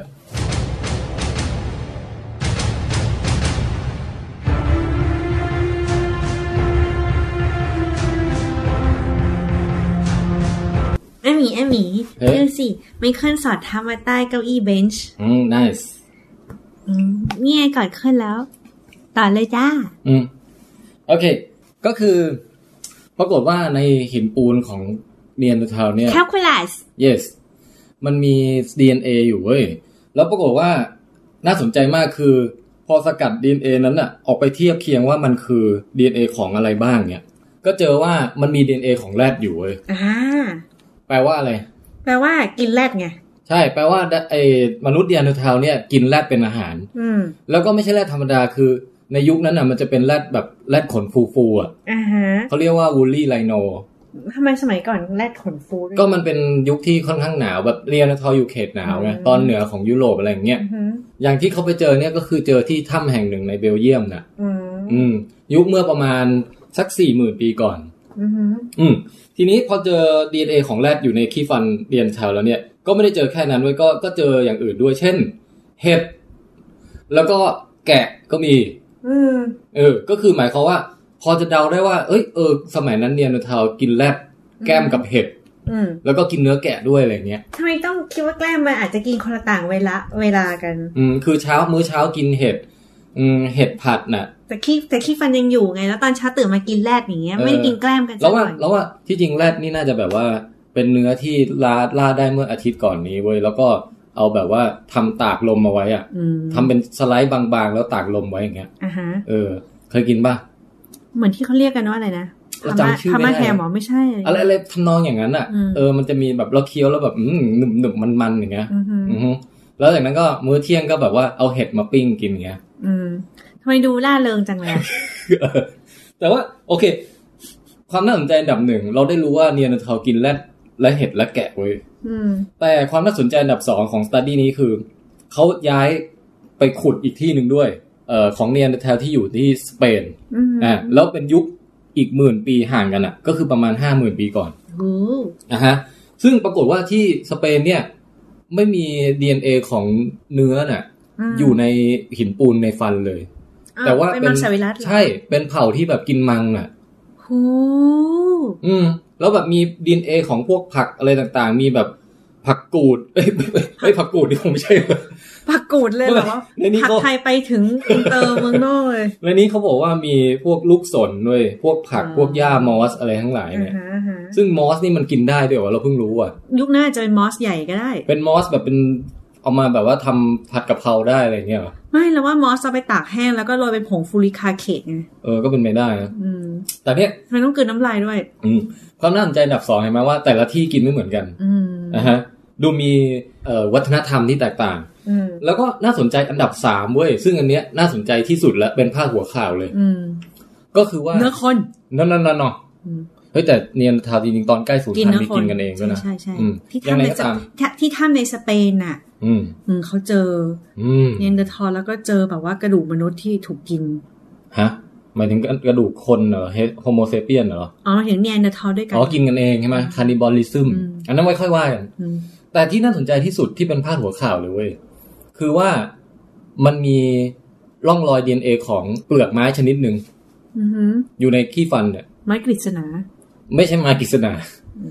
เป็นไม้อะไรไม่รู้ชื่ออะไรไม่รู้อะแต่ที่สำคัญคือมันเป็นเปลือกไม้ที่เป็นแหล่งที่มาของตัวยาในยาแอสไพรินเว้ย อ๋อตกลงว่าเขากินเปลือกนี้อาจจะเพื่อเป็นยารักษาเป็นสมุนไพรรักษาพื้นบ้าน อืม แล้วรักษาอะไรก็คือ แก้ปวด เออแก้ปวด แล้วมันสอดคล้องกับอะไรรู้ไหมในถ้ำเนี้ยสมมุติว่ามีอยู่กี่กี่ร่างเราไม่รู้อะนะ แต่ว่ามีแค่ร่างเดียวเท่านั้นที่มีไอสารเอ่อซาลิซิลิกแอซิดอะไรจากแอสไพรินเนี่ยอยู่ในขี้ฟันเนี่ยนะ อืม แล้วปรากฏว่าเป็นร่างที่ฟันผุพอดีเว้ย ปวดฟันน่ะ ใช่ คือมีโพรงอยู่ในฟันเขาเรียกว่าเป็นอะไรแอปเซสอะไรสักอย่างอะ dental abscess อะไรสักอย่าง เป็นเหมือนเป็นโพรงหนอง อ่าฮะ เป็นฟันแบบไม่ไหวแล้วอะ เออ เขาบอกว่าเป็นซิกทีเนเจอร์เว้ย เป็นมนุษย์เนียนเทาวัยรุ่นที่ฟันผุ แล้วตายเพราะฟันผัว ไม่ไม่อาจจะไม่จำเป็นต้องตายเพราะฟันผุก็ได้ แต่หมายถึงว่า เออมีเฉพาะไอคนเนี้ยที่ฟันผุแล้วก็มีแอสไพรินอยู่ด้วยในสารในฟันพอดี ในขณะที่คนอื่นที่ไม่ได้ฟันผุไม่มี แสดงว่าก็ต้องติต่างก่อนว่า ตอนนั้นทั้งกลุ่มเนี่ยรู้อยู่แล้วว่าไอ้ต้นเนี้ยมันเป็นยาแก้เจ็บ แก้ปวด อืม อืม เพราะแต่ว่าไม่มีใครปวดเลยมีแต่ไอ้วัยรุ่นฟันผุนี้ ก็เลย ก็ วัย เลย รุ่น สั ฟั น น นิ ผุ ษฐาน กินอยู่คน เลย เดียว ใช่ อืม เว้ยมันก็แบบว่า เฮ้ย หรืออันเนียนเทาจะมีวัฒนธรรมในการแบบรักษาตัวเอง การแพทย์อะพูดง่ายๆการแพทย์แบบภูมิปัญญาท้องถิ่นแบบไปสมมติปวดฟันก็ไปหาเปลือกไม้อะไรมาต้มกินอะไรอย่างเงี้ย แล้วเขากินแบบไหนอ่ะ เออ อันนี้ไม่รู้เลยว่ะ เพราะว่าถ้าเกิดสมมติเขาฟันผุอะแล้วแม่บอกว่าอ้าวปวดฟันเหรอไปแทะไอ้ต้นไม้นั่นสิก็ก็หนูฟันโยกอยู่จะ เออ ให้ ว่ะ แทะได้ไงอ่ะ เราว่าเขาคงไป เออเอาเอามีดเอาอะไรไปลอกมาแล้วก็มาต้มอะไรอย่างงี้มากกว่า เนาะ ออ เพราะถ้าไม่ต้มแล้วต้องเคี้ยวสดๆนี่มัน คงไม่ใช่ให้ไปแทะเปลือกไม้เป็นบีเวอร์เราว่า อืมนั่นน่ะสิ แล้วก็ เดี๋ยวขอเลอหน่อย เออโอเค มีครบทุกตอนจ อืม ริง แล้วก็นี่เว้ย นอกจากเจอเอ่อเปลือกไม้ที่เป็นแอสไพรินแล้วยังเจอเชื้อราที่เป็นมีสารพินิซิลินด้วย ๆอ๋อฆ่าเชื้อโรคเหมือนกัน เอออันเป็นยาปฏิชีวนะ แต่อันเนี้ยเขาบอกว่าไม่ค่อยไม่ค่อยชัวร์มากว่ากินเป็นยาหรือเปล่า เพราะว่าบางทีเพนิซิลินมันก็อยู่ทั่วไปในสิ่งแวดล้อมอะไรเงี้ย อืม กินเบลอกินอะไรไปอาจจะติดไปก็ได้อะไรเงี้ยนึกออกปะ อ่าฮะแล้วเขาเจอใน แต่ก็น่าสนใจ เขาเจอในไหนอะเพนิซิลินเนี่ย ก็เจอในขี้ฟันเนี่ยแหละในหินปูนอ่ะ แล้วมันเป็นซากเหลือของอาหาร อ๋อมันเป็น DNA ของเชื้อราชนิดหนึ่งเว้ย อ๋อ คือที่เขาตรวจเนี่ยเขาตรวจ DNA นะ อ๋ออ๋อ เออ อ๋อ เนี่ยซึ่งน่าสนใจมากแล้วก็แค่ขี้ฟันนี่บอกอะไรได้เยอะเลย ม บอกได้อีกอย่างหนึ่งแต่อันล่างอันอันสุดท้ายเนี่ยเหมือนกับแบบคล้ายๆว่าเขาไม่ไม่ถึงกับชัวร์มากไงเขาก็เลยไม่ได้โปรโมทอันนี้มาก แต่ว่าเราไปอ่านละเอียดมาเนี่ยเขาบอกว่ามีการศึกษา DNA ของแบคทีเรียที่อยู่ในขี้ฟันด้วย เอาเข้าไป เออ แล้วปรากฏว่า เออไอแบคทีเรียชนิดเนี้ยมาเอามาเทียบกับแบคทีเรียที่อยู่ในขี้ฟันของคนยุคปัจจุบันน่ะ อือหือ แล้วมันโยงกลับไปได้ว่า เออมันแยกจากกันเนี่ยเมื่อประมาณแสนถึงแสนสี่หมื่นปีก่อน อันนี้คือแบคทีเรียนะ ใช่ แยกกัน แบคทีเรียแยกกันประมาณนั้น คือมีต้นแบคทีเรียของมนุษย์ปัจจุบันกับแบคทีเรียในปากเนียนเทาวเนี่ยเอ่อมีบรรพบุรุษร่วมกันอยู่ที่ประมาณแสนถึงแสนสี่หมื่นปีประมาณนั้น อืม ซึ่งในเวลานั้นเนี่ยเอ่อมนุษย์โฮโมเซเปียนกับมนุษย์โฮโมเนียนเทาวเนี่ยแยกจากกันตั้งนานแล้ว มันแยกจากกันตั้งแบบเป็นสองแสนหรือสามแสนปีก่อนอะไรเงี้ยแต่แบคทีเรียมันมาแยกทีหลังเว้ย อ้าวเนียนทอไม่ได้มีมาเมื่อหนึ่งแสนปีที่แล้วนี่เองเหรอ มีมานานกว่านั้นอีก อ๋อ คื เหรอ คือไทม์ไลน์คือ เออเราไม่แน่ใจเนียนทาวิวัฒนาการจากอะไรนะ แต่ว่าเนียนทาอ่ะก็เกิดขึ้นมาก่อน แล้วก็ไปไปอาศัยอยู่ตรงบริเวณยุโรปอ่ะ อือหือ จับจองพื้นที่อะไรขยายพันธุ์อยู่ตรงนั้นก่อน ม เสร็จแล้วมนุษย์โฮโมเซเปียนกำเนิดขึ้นมาที่แอฟริกาประมาณ 2 0 0 0 0 0 ปี อือหือ แล้วก็ค่อยๆ อพยพออกจากแอฟริกาไป แล้วก็ไปปะชึ่งชึ่งๆกับเนียนทาไง อืม ทีนี้ก็พอปะชึ่งชึ่งๆกันเนี่ยก็มีทั้งลบและรักอะไรอย่างเงี้ย หรือว่า ออกศึกคานึกแต่ร บแต่รบจบศึกคานึกแต่รักเจ้าเท่านั้น อืม ก็มีเพลงพื้นบ้านของเอ่อโฮโมเซเปียนสมัยนั้นก็ร้องถึงเนียนทาวไว้ประมาณนี้นะ ค่ะ เออ แล้วก็มีรักข้ามเผ่าพันธุ์มีอะไรผสมพันธุ์กันออกมาเป็นไฮบริดไปเลยเขาก็เลยสันนิษฐานว่ามีการแลกเปลี่ยนแบคทีเรียในปากกันด้วยเว้ย อ๋อคือเดี๋ยวนะไม่ได้แลกเพราะจูบ เนี่ยเขาสันนิษฐานว่ามีการจูบกันระหว่าง จูบกันไปแล้วเหรอ ระหว่างแบบมนุษย์เนียนทาวกับเอ่อมนุษย์โฮโมเซเปียนอะแต่นี่คือสันนิษโคตรแห่งการสันนิษฐานเลย นั่ นะ นน่ะ คื สิ คือไม่ได้คอนเฟิร์มไม่ได้ฟันธงอะไรแต่ว่า เออ ลองนึกดูว่าเอ้ยเป็นไปได้ไหมอะไรอย่างเงี้ย เพราะตั้งแต่เด็กเราเคยสงสัยเว้ย อืม ว่าวัฒนธรรมคือตอนเด็กอะพอดูหนังฝรั่งแล้วมันชอบจูบปากกันเว้ย อ่าฮะ แล้วตอนตอนดิฉันเด็ก ๆ เนี่ย ซึ่งมันก็นานนมมาอยู่พอ ตอนที่ยังไม่ ส รู้ประสีภาษาเหรอ ควรใช่ คือไม่เคยเจอหนังไทยว่าจะมีฉากจูบปากเอาแบบเอาปากประกบปากอะ่ะ คือจะมีหอมแก้ม เออ หอมหน้าผากอะไรอย่างเงี้ย เออ แล้วพอเจอฝรั่งเอาปากแบบ แปะกันแล้วบี้หมุนหมุนหมุนหมุนอย่าง เงี้ย แล้วเราจะรู้สึกแบบว่าเขาทำไปเพื่ออะไร คือมันมันมันรู้สึกเสียวเหรอหรือมันดีหรืออะไรอย่างเงี้ยแล้วเราก็จะงงคือตอนเด็กเราไม่ได้คิดถึงเรื่องเสียวนะเว้ยแต่เราแค่คิดว่าทำไมมันถึงต้องเอาปากแปะกันวะมันแบบคือตอนเด็กเราจะสึกนึงกินข้าวเสร็จแล้วมันน่าจะปากเหม็นเป่าอะไรอย่างเงี้ย อืม แล้วน้ำลายมันแบบเลอะเทอะเลอะเทอะไปหมดอะไรอย่างเงี้ย อือฮึ ก็ไม่เข้าใจไง เออ แล้วก็เลยแบบพอโตมาก็คิดอีกหนึ่งว่า หรือว่ามันเป็นเรื่องของวัฒนธรรมตะวันตกล้วน อืม ๆ แต่คิดมาอีกรอบหนึ่งเอางี้สมมติว่ามีเด็กสองคนที่แบบถูกทิ้งอยู่ในป่าเว้ย อืม แล้วโตมาด้วยกันโดยที่ไม่ได้มีเรื่องของวัฒนธรรมอะไรมาครอบงำเลย อืม คือ เกิดขึ้นมาอยู่อย่างนั้นแล้วก็หากินเหนียวให้รอดอย่างเงี้ย เวลาเขาจะรักกันอ่ะ เราอยากรู้ว่าเขาจะเอาปากแปะปากกันไหมอ่ะ อืม เข้าใจปะคือ คือแปะเนี่ยเพราะ เพราะเรียนรู้มา ถูกสอน ว่า มา ต้องแปะ หรือว่าโดยธรรมชาติถ้ามันถึงเวลานัวเนียปุ๊บ เออ มันจะ มันจะแปะเองอัตโนมัติอย่างเงี้ย เราก็เลยสงสัยเพราะว่า พอพี่หมีพูดเรื่องเนียนเดอร์ทอลอืมจูบปากกันกับโฮโมเซเปียน อ่ะฮะ ก็เลยยิ่งแบบเอ๋หรือว่ามันเป็นธรรมชาติแต่ทำไมทำไมลิงถึงไม่จูบกัน แล้วว่ามีนะชิมแปนซีอะไรอย่างงี้ก็มีจูบมีอะไรด้วยนะ เหรอ อืม ไม่แต่เออ อันนี้น่าสนใจเป็นคำถามที่ดี น่าสนใจ อืม เราเดาว่ามันน่าจะมีความเป็นธรรมชาติอยู่พอสมควร นั่นดิ ในการใช้ปากใช้จมูกอะไรในสำรวจร่างกายอีกตัวหนึ่งอะไรเงี้ยอ๋อ เพราะว่าบริเวณเนี้ยเป็นบริเวณแหล่งรวมเส้นประสาทที่มันเซนซิทีฟทั้งหลาย อ๋อ โดยที่แบบว่าไหลลื่นไปตามเอ่อสัญชาตญาณเอ เอง อ ใช่ไหม แบบเอาหน้าไปใกล้ๆดูซิแบบลองดมๆลองจะเลียๆแตะๆอะไรดูอย่าง ดม เงี้ย ดม เออ วันนี้กินเบอร์รี่เลยมาเหรอ วันนี้กินเหงื่อแรงจัง อืมแล้วก็คนเราก็สนใจหน้าตากันอยู่แล้วอะไรเงี้ย อืม ถ้าเป็นสัตว์อาจจะไปดมตรงจูบตรงรูตูดแทนอะไรแทนอย่างเงี้ยก็ ดีใจจังที่ไม่มีใครจะมา เออ จูบ แบบไหนลองชิมที่วันนี้เมื่อตอนเช้ากินอะไรมาอะไรเงี้ย ชิมตูดอะเหรอ อืม จริงป่ะ ไม่ไม่อันนี้เรามั่ว ตกใจเลย อะแต่อย่างไรก็ ตาม ข่าวเนียนเดอร์ทาวเนี่ยก็คือบทเรียนก็คือว่า เห็นประโยชน์ของหินปูน อืม เราเนี่ย ไม่ได้ขูดหินปูนมาประมาณเกือบยี่สิบ20 ปีแล้ว ใช่ค่ะท่านผู้ชมคะ ทั้งอาบานกับแม่อาบานนะ ก็พยายามโน้มน้าวพี่แทนทุกวิถีทางว่าเดี๋ยวออกตังค์ให้ เดี๋ยวพาไปไม่เจ็บเลย พี่แทนก็หนีไม่ยอมขูดหินปูนสักทีทางบ้านฝั่งของพี่แทนก็เหมือนกันบอกว่าตั้งแต่เด็กพี่แทนน่ะจะกลัวหมอฟันมาก อืม ทุกคนคุณน้าคุณป้าก็เลยต้องหลอกตอนเด็กๆว่า จะพาไปเที่ยวเดนทิสพลาซ่า ใช่ใช่สนุกมากเลย พี่แทนก็ตื่นเต้นว่า เย่ไปพลาซ่า พอไปถึงปุ๊บปรากฏว่าเป็นร้านหมอฟันน่ะ พี่หมีก็แบบโมโหร้องไห้เลยใช่ปะ ใช่เดนทิสพาซาอะไรไม่รู้ น่ากลัวจะตาย อืม แต่หลอกได้ครั้งเดียวละมั้ง อืมหลังจากนั้นพี่แทนก็แต่พี่แทนเคยดัดฟันนี่หว่า ใช่ใช่แต่ว่าก็เราไม่เคยชื่นชอบการไปหาหมอฟันเลยซึ่งคนปกติก็คงไม่มีใครชื่นชอบ แต่เขาก็ทำกันเป็นกิจวัตรอะนะ มันเป็นมันเป็นประโยชน์จริงๆเขาต้องไปขูดหินปูนทุกหกเดือน เนี่ยเราไม่ได้ขูดหินปูนมาประมาณสิบกว่าปีแล้ว ซึ่งอย่างน้อยเนี่ย เราว่ามันน่าจะมีประโยชน์ต่อนัก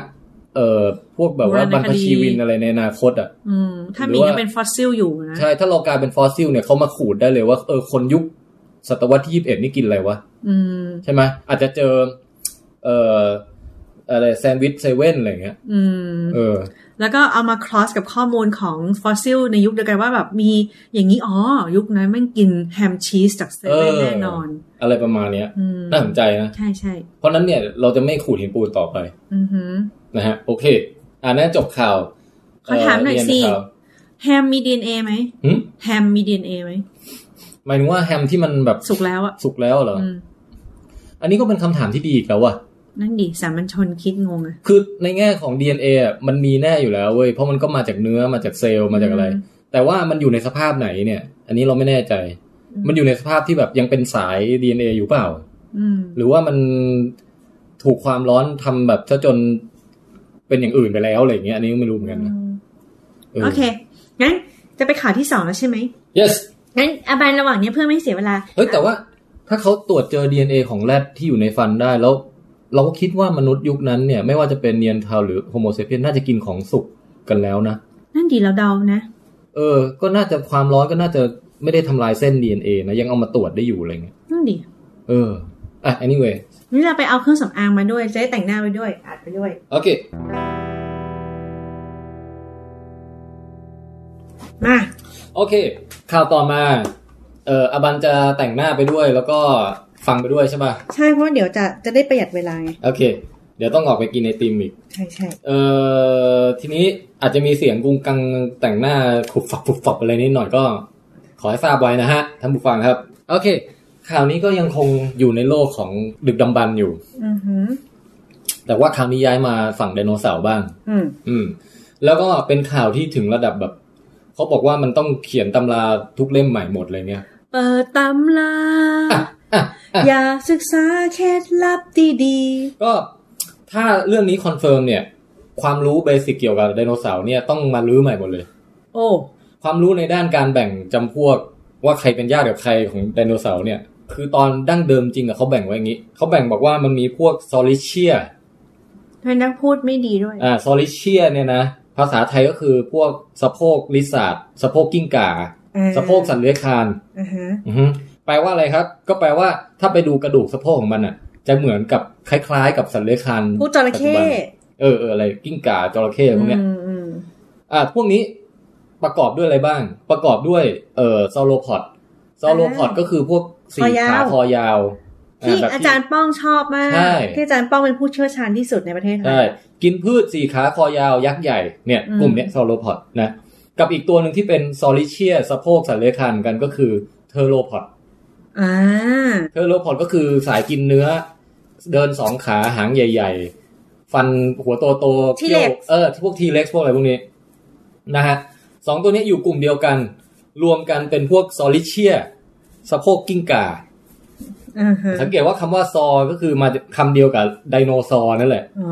ที่แปลว่าลิซาร์ดน่ะ อืม เออ ทีนี้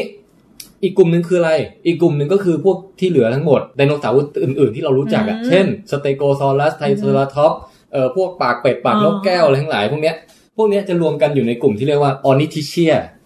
ออนิทิเชียนี่ก็คือพวกสะโพกเหมือนกับนก คือถ้าไปดูกระดูกมันอะมันจะมีส่วนหนึ่งพับไปชี้ไปทางด้านใดด้านหนึ่ง แล้วแบบออกมาเฮ้ยเหมือนสะโพกนกปัจจุบันอะไรเงี้ย ก็เลยแบ่งออกเป็นสองกลุ่มเนี้ยคือซอริเชียกับออนิทิเชียนะฮะ ซึ่งเอาแค่ความรู้เดิมเนี่ยมันก็น่าสับสนแล้วเพราะว่าถามว่าใครที่กลายมาเป็นนกปัจจุบัน ปรากฏว่าไอ้พวกที่กลายเป็นบรรพบุรุษของนกปัจจุบันน่ะคือพวกหน้าตาคล้ายๆทีเล็กพวกกินเนื้อเดินสองขาเนี่ยเทโลพอดเนี่ยนะซึ่งดันอยู่ในกลุ่มสะโพกกิ้งก่า มันก็เลยต้องเวลาท่องจำอะมันต้องสลับกันนิดนึงไอ้ไอ้พวกที่เป็นสะโพกเหมือนนกอ่ะดันไม่ใช่บรรพบุรุษของนกอ่ะ อืม นั่นคือความรู้เบสิกดั้งเดิม ใช่ นะครับ แต่ โอเค ตัวนี้จะมีเหตุการณ์บางอย่างที่อาจจะมาพลิกโฉมตำราเก่าๆเหล่านี้เลยใช่ไหม ปรากฏว่าล่าสุดเนี่ยมีเอ่อนักวิจัยทีมหนึ่ง ซึ่งนำโดยคุณบารอนนะฮะเขาเขาวิเคราะห์ละเอียดแล้วเขาตั้งเขาเรียกว่าไฟโลจีนีทรีขึ้นมาใหม่ คือเป็นแผนภูมิต้นไม้ที่แสดงสายสัมพันธ์วิวัฒนาการอะไรทั้งหลาย อือฮึ ของไดโนเสาร์อ่ะเขาตั้งใหม่เป็นบารอนทรีขึ้นมาเว้ย เถอะ เออซึ่งบารอนทรีเนี่ยหลักๆเลยก็คือ มันย้ายเอาแก๊งกินเนื้อเทโลพอดเนี่ย อือฮึ ย้ายจากเดิมที่อยู่กวดแก๊งเดียวกับพวกซอโลพอดกินพืชคอยาวเนี่ยนะ อือฮึ ย้ายออกไปเลย แล้วไปอยู่รวมกับพวกออนิทิเชียแทน อ้าวทำไมอ่ะ กลายเป็นว่า เฮ้ย ตอนนี้ทีเล็กอะไรต่างๆเนี่ย ไปอยู่รวมกับไตรเซอราทอปส์กับสเตโกซอรัส กับพวกปากเป็ดปากนกแก้ว และอื่นๆ อะไรพวกนั้นแล้ว พวกสัตยาลักกี้ด้วยไหมอ่ะ ใช่ใช่สัตยาลักกี้ที่เป็นไดโนเสาร์ปากนกแก้วเมืองไทยก็ใช่เหมือนกันซิตโกซอรัสสัตยาลักกี้นะฮะ อือฮึ เออทีนี้อ้าวก็เลยไอ้แก๊งซอริเชียเนี่ยก็เลยเหลือแค่ซอโลพอดพวกกินพืชคอยาวอย่างเดียวโดดเดียวเลย เหงาแล้วอ่ะ เออ จริงๆ มันมีรายละเอียดมากกว่านี้ แต่ว่าเอาถ้าเอาคนธรรมดาเข้าใจหลักๆ คือประมาณนี้ จ้ะ ทีนี้ถามว่าพอย้ายแล้วปุ๊บเนี่ยทำไมมันถึงยิ่งใหญ่ถึงขั้นต้องเขียนตำราใหม่ แล้วมันหมายความว่ายังไง มันเกิดผลอย่างไรทำไมถึงเพิ่งมาค้นพบในปี 2017 นี้ ทั้งที่แบบว่าเข้าใจแบบดั้งเดิมกันมาตั้งนานอะไรเงี้ย อือฮึ อ่ะก็คืออันดับแรกก่อน การย้ายเนี่ยถ้าถามว่ามันแบบมันยิ่งใหญ่ยังไง มันเหมือนกับแบบว่าอยู่ดีๆ เราบอกว่าเฮ้ยจริง ๆ แล้วเออคนประเทศลาวอย่างเงี้ยไม่ได้เป็นญาติกับคนไทยนะเว้ย อ้าวเฮ้ย แต่เป็นญาติกับฝรั่งเงี้ย what แต่ที่แค่มันหน้าเหมือนคนไทยเนี่ยเป็นเพราะว่ามันวิวัฒนาการมาหน้าคล้ายโดยไม่ได้แบบ โด โด ย ย บั บั ง ง เอิ เอิ ญ ญเฉยๆอะไรเงี้ย โอ้ แต่จริงๆแล้วคนลาวคือฝรั่งเว้ยต้องย้ายกลุ่มเครือญาติไปให้ถูกต้องคือ อือฮึ ไปเป็นญาติกับฝรั่งเงี้ยอาบันรู้สึกว่ามันยิ่งใหญ่ปะถ้า ใช่ เกิดมันจริงอ่ะ หรือหรือมันบอกว่า คืออันนี้ไม่ได้ไม่ได้เป็นเรื่องของการมาแบบพิกออนแบบคนเราว เออ นี่เป็นตัวอย่าง ตัวอย่างมั่วๆขึ้ขึ้นมาน มา อย่างเช่นแบบว่าเออคนไทยหรือว่ากัมพูชาหรือว่าประเทศลาเออเวียดนามลาวอะไรเงี้ย จริง ๆ เราไม่ได้เกี่ยวข้องกัน แบบว่าหน้าตามันแบบว่าแค่มาบังเอิญเหมือนเฉยๆแต่ละคนเนี่ยลาวเนี่ยจริง ๆ ไปเกี่ยวทางฝรั่ง อ่ะฮะ ส่วนไทยเนี่ยมาจากทางอินเดีย เออ ส่วนประเทศแบบว่ากัมพูชาเนี่ยมาจากยุโรป เอออะไรอะไรอย่างนั้นอะไรอย่างนั้น เนั่น เออ คือ point ที่ต้องการพูด ใช่ ทีเนี้ยก็ปรากฏว่าเขาก็ไปเจออย่างเงี้ยในการศึกษาไดโนเสาร์เว้ย แสดงว่าต้องมันมีหลักฐานอะไรบางอย่างที่มาเปลี่ยนทุกอย่าง อ่า คือใช้กันมาตั้งเนิ่นนานใช่ไหมแต่ว่าทำไมถึงเพิ่งมาเปลี่ยน เพราะว่าอย่างนี้ เพราะว่าเดิมเนี่ยไดโนเสาร์ที่เรารู้จักส่วนใหญ่ฟอสซิลที่เรามาศึกษาแล้วแบ่งจำพวกอะไรกันเนี่ย มันมาจากยุคหลังๆของของยุคไดโนเสาร์ของโลกทั้งนั้นเลยเว้ย อืม นะ อย่างเช่นตัวที่เราเด่นๆที่เรารู้จักเนี่ยทีเล็กซ์บ้างไตเซราทอปไอตัวสามเขาอะนึกออกใช่ปะ อ่าฮอ่าฮ เออไอตัวนั้นน่ะ ถ้าเปรียบเทียบว่าปฏิทินไดโนเสาร์เริ่มต้นมาตั้งแต่ 1 มกราคม สิ้นสุดที่ 31ธันวาคม อืม พวกทีเล็กพวกไดเซอร์ท็อปเนี่ยมันเพิ่งมาโผล่หลังคริสต์มาสเองเลย อ๋อจริง ๆ เป็นเด็กรุ่นใหม่นี่ เป็นเด็กรุ่นใหม่มาก นะ เออ เวโรซิแรปเตอร์อะไรพวกเนี้ยเออมาเดือนธันวาทั้งนั้นเลยเว้ย อืม คือเป็นยุคปลายปลายๆของไดโนเสาร์แล้วอะ อืม ไอพวกฟอสซิลที่เราเจอกันอะ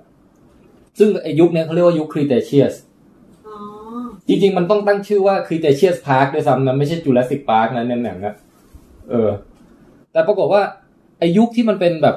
เก่าๆ จริงๆอะอย่างเช่นต้นจูราสสิกหรือว่ายุคก่อนจูราสสิกก็คือไตรแอสสิกอะไรอย่างเงี้ยมันเรียงลำดับไตรแอสสิกจูราสสิกค r ีเตเชียสนะ อ่าฮะ เออปรากฏว่าฟอสซิลเหล่านั้นอะมีน้อยมากเลยเว้ย อ๋อมันไม่เหลือแล้วไง มันมีน้อยมาก แล้วคือด้วยเหตุนี้ไง เราจึงค่อนข้างมีหลักฐานที่บ่งบอกถึงต้นตอของไดโนเสาร์อะค่อนข้างน้อย เรามารู้จักทีนึงคือตอนปลายๆแล้ว อ๋อ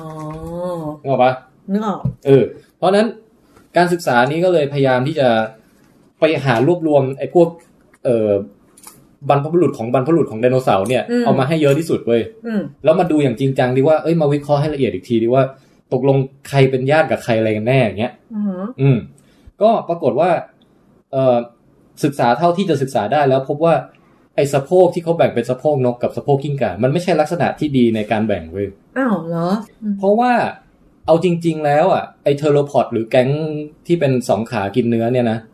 มันมีลักษณะการวิพากษ์ประมาณ 20 กว่าอย่างเลยเว้ยที่ไปเหมือนกับพวกออนิทิเชียนที่เป็นสะโพกสะโพกนกอ่ะ อ๋อ คือเดิมอ่ะมันอยู่แก๊งสะโพกสัตว์เลื้อยคลานถูกไหม อือหือ แต่พอไปดูจริงๆอ่ะมันมีอีก 20 กว่าอย่าง อืม ดันไปเหมือนสะโพกนกเว้ย มีแค่สะโพกอย่างเดียวที่ที่ต่างไปอะไรเงี้ย อือหือ เพราะฉะนั้นถ้าจะให้ make sense จริงๆอ่ะ เราต้องแบ่งสายญาติใหม่ก็คือ ต้นกำเนิดไดโนเสาร์แยกออกเป็นสองทางก็คือ สายหนึ่งเป็นแก๊งที่เอ่อให้กำเนิดพวกกินพืชคอยาว อืม แล้วอีกสายหนึ่งเป็นแก๊งที่ให้กำเนิดทั้งทั้งแนวไตรเซอราท็อปส์แล้วก็แนวทีเล็กซ์ อือหือ เขาตั้งชื่อแก๊งใหม่ กลายเป็นแก๊งชื่อออริโทเซริเดียนเว้ยอืมตอนนี้ก็พวกทีเล็กก็จะไปอยู่รวมกับไตรเซอราท็อปส์แล้ว อืม ด้วยลักษณะอย่างอื่นในเกณฑ์การแบ่งไม่ใช่แค่เอาสะโพกอย่างเดียวที่เป็นตัวชี้ขาด คำถามค่ะ ครับ แล้วเกณฑ์ใหม่ที่ใช้ในการแยกนั้นคืออะไร มันยากไปจนคนธรรมดาไม่เข้าใจนะเพราะมันต้องรู้จักชื่อกระดูกอะไรแบบประมาณ 20 กว่าชื่ออะไร แสด เงี้ย งว่าพวกนี้คือตอนนี้ไปแยกตามลักษณะของกระดูก ก็เดิมมันก็แยกกระดูกอยู่แล้วนะเพียงแต่ว่าเราเอาสะโพกเป็นหลักไงซึ่งปรากฏเขามาพบว่าสะโพกเป็นหลักอย่างเดียวมันมันเป็นเป็นการมองอย่างผิวเผินเว้ย อืม ถ้าจะมองให้ลึกซึ้งกว่านั้นต้องมองทั่วทั้งร่างกาย แล้วพอมองทั่วทั้งร่างกายอ๋อได้ความเข้าใจใหม่ออกมา อ๋อ ใช่ไหมเออทีนี้ถามว่าการศึกษานี้พบอะไรน่าสนใจอีก เขาบอกว่าในต้นกำเนิดไดโนเสาร์ยุคแรกๆอ่ะ อืม มันน่าจะมีลักษณะเป็นพวกเดินสองขามาตั้งแต่แรกอยู่แล้ว อ่า แล้วค่อยมาเป็นสัตว์เลื้อยคลานเหรอ ไม่ไม่ไม่ไม่ไม่ไม่ไม่ หมายถึงว่าสัตว์เลื้อยคลานด้วยสี่ขา คือไดโนเสาร์อ่ะมันเป็นสัตว์เลื้อยคลานตั้งแต่แรกอยู่แล้วเว้ย จ้ะ แต่ถามว่าบรรพบุรุษของไดโนเสาร์อ่ะมันรูปทรงโปรโตไทป์มันอ่ะ อืม น่าจะเป็นแบบไหน อือฮึ ปรากฏว่าเขาบอกว่ามันเป็นพวก generalist คือหมายถึงว่าหนึ่งเดินสองขาสองคือมือเนี่ยเป็นอิสระสามารถหยิบฉวยสิ่งต่างๆได้ อืม แล้วก็กินทุกอย่างเลย อะไรก็ตามที่หาได้นึกออกปะ อืม เนี่ยเขาบอกว่าต้นต้นตระกูลไดโนเสาร์เป็นประมาณนี้ จากนั้นพวก super specialist ที่แบบว่า ฉันจะกินพืชอย่างเดียว ฉันจะมีรูปทรงไปในทางแบบเหมาะกับการกินพืชสุดๆ อะไรอย่างเงี้ยกับไอ้พวกที่แบบว่าฉันจะกินเนื้ออย่างเดียว เข้าใจละงั้นอบันใช้ภาษาให้สามัญชนเข้าใจง่าย ตอนแรกคือเขาเรียกว่ามีไดโนเสาร์สามัญ อ่ะฮะ เดินมาสองตีน yes แล้วก็เจออะไรก็เอามือของมันเนี่ย คว้ามากินหมดเลย อ่ะฮะ แต่ตอนหลังถึงค่อยได้เป็นไดโนเสาร์ที่กินเฉพาะ กินนู่นกินนี่ก็เลยมีลักษณะกายภาพที่วิวัฒนาการไปตามสิ่งที่มันกินด้วยอย่างนี้ถูกไหม อ่าฮะ เออ ก็จะเป็นพวกกินเนื้อกินพืชอะไรก็ว่าไป ก็เนี่ยเขาก็วาดภาพให้ดูว่าเออไดโนเสาร์ตั้งต้นน่าจะเป็นอย่างนี้ไอายุคที่แบบ เราไม่ค่อยมีฟอสซิลอะ อ่าฮะ นึกออกไหมเขาก็บอกว่าเออมันน่าจะเป็นประมาณนี้ แล้วก็ถิ่นกำเนิดเนี่ยน่าจะมาจากทวีปเหนือ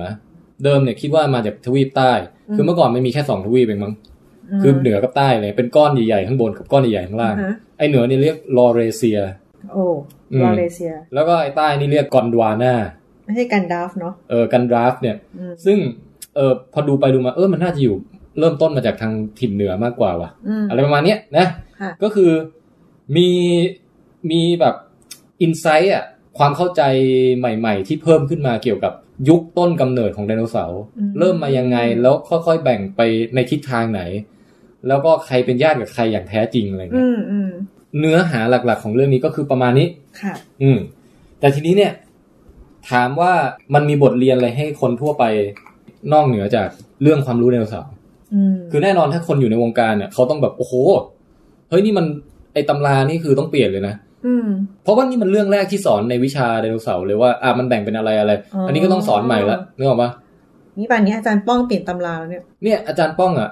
บอกว่าต้องไปทำ powerpoint ใหม่เลย เหรอ อันนี้ หรื ไม่ อ คุยกับอาจารย์แล้วใช่ไหม ใช่ใช่วันก่อนเจออาจารย์ป้องที่งานสัปดาห์หนังสือก็เลยถามว่าเป็นไงกับข่าวนี้เขาบอกว่าเนี่ยก็ต้องพวกมิวทรงมิวเซียมอะไรนี่ต้องทำป้ายใหม่หมดเลยไง โอ้ เออ เออ แต่หมายถึงว่าต้องคอนเฟิร์มก่อนนะ เพราะว่าคนที่เขาเอ่อเขียนสต u d ดี้นี้ขึ้นมาเขาก็ยังบอกว่า เฮ้ย ก็ต้องรอดูกันต่อไปก่อน ยังไม่ร้อยเปอร์เซ็นต์อะไรเงี้ย คือขอให้มีหลักฐานอะไรเพิ่มเติมการ ใช่ ศึกษา ใช่ มากกว่านี้ขออีกนิดนึง แต่แนวโน้มอ่ะน่าจะไปแนวนี้แล้ว ใช่ใช่ใช่ใช่ประมาณนั้น แต่สิ่งหนึ่งที่เราอยากจะให้สังเกตคืออะไรรู้ไหม อ่าฮะ คนน่ะชอบบอกว่าวิทยาศาสตร์อะเปลี่ยนไปเปลี่ยนมาอยู่นั่นน่ะ เอองงจัง เพราะฉะนั้นเราจะตอบคำถามนี้ว่าอย่างที่หนึ่งไอการเปลี่ยนเนี่ยมันไม่ได้เปลี่ยนแบบสุ่มๆไง อือหือ มันเปลี่ยนอย่างมีทิศทางว่าทุกครั้งที่เปลี่ยนเนี่ย มันจะค่อยๆเข้าหาความถูกต้องความจริง ใช่ ที่เกิดขึ้นน่ะมากขึ้นเรื่อยๆเว้ย อือหือ ไม่ได้เป็นการกระเถิบออกจากความจริง อ่ะฮะแล้วของเก่าก็ไม่ได้โละทิ้งทั้งหมด แต่แปลว่าเหมือนสลับตรงนี้นิดสลับตรงนั้นหน่อยแล้วบิ้วจากฐานเดิมอะไรเงี้ย อือหือ อืมเพราะนั้นมันไม่ใช่เป็นการเปลี่ยนใจแบบที่ว่าเอ้ยตอนแรกอยากกินข้าวมันไก่ว่ะแต่เราเดินๆไปเอ้ยกินกินซุกี้ดีกว่า อืม พอเดินไปถึงหน้าร้านซุกี้ก็คนเยอะว่ะไปกินในนี่แล้วกันกินเอ่อกินหอยทอดแล้วกันอะไรเงี้ย คือมันไม่ใช่เปลี่ยนแบบตามใจแบบนั้นไง อ่าฮะ แต่มันคือเป็นการเปลี่ยนเพราะว่ามันมีหลักฐานใหม่ๆ มาบ่งบอกว่าเรื่องราวเดิมที่เรารู้อ่ะมันอาจจะยังไม่ถูกต้องเป๊ะๆควรจะสมควรต้องปรับอย่างนี้ ปรับอย่างนี้ปรับอย่างนี้ เพราะฉะนั้นตอนแรกเนี่ย อยากจะกินมาม่า อืม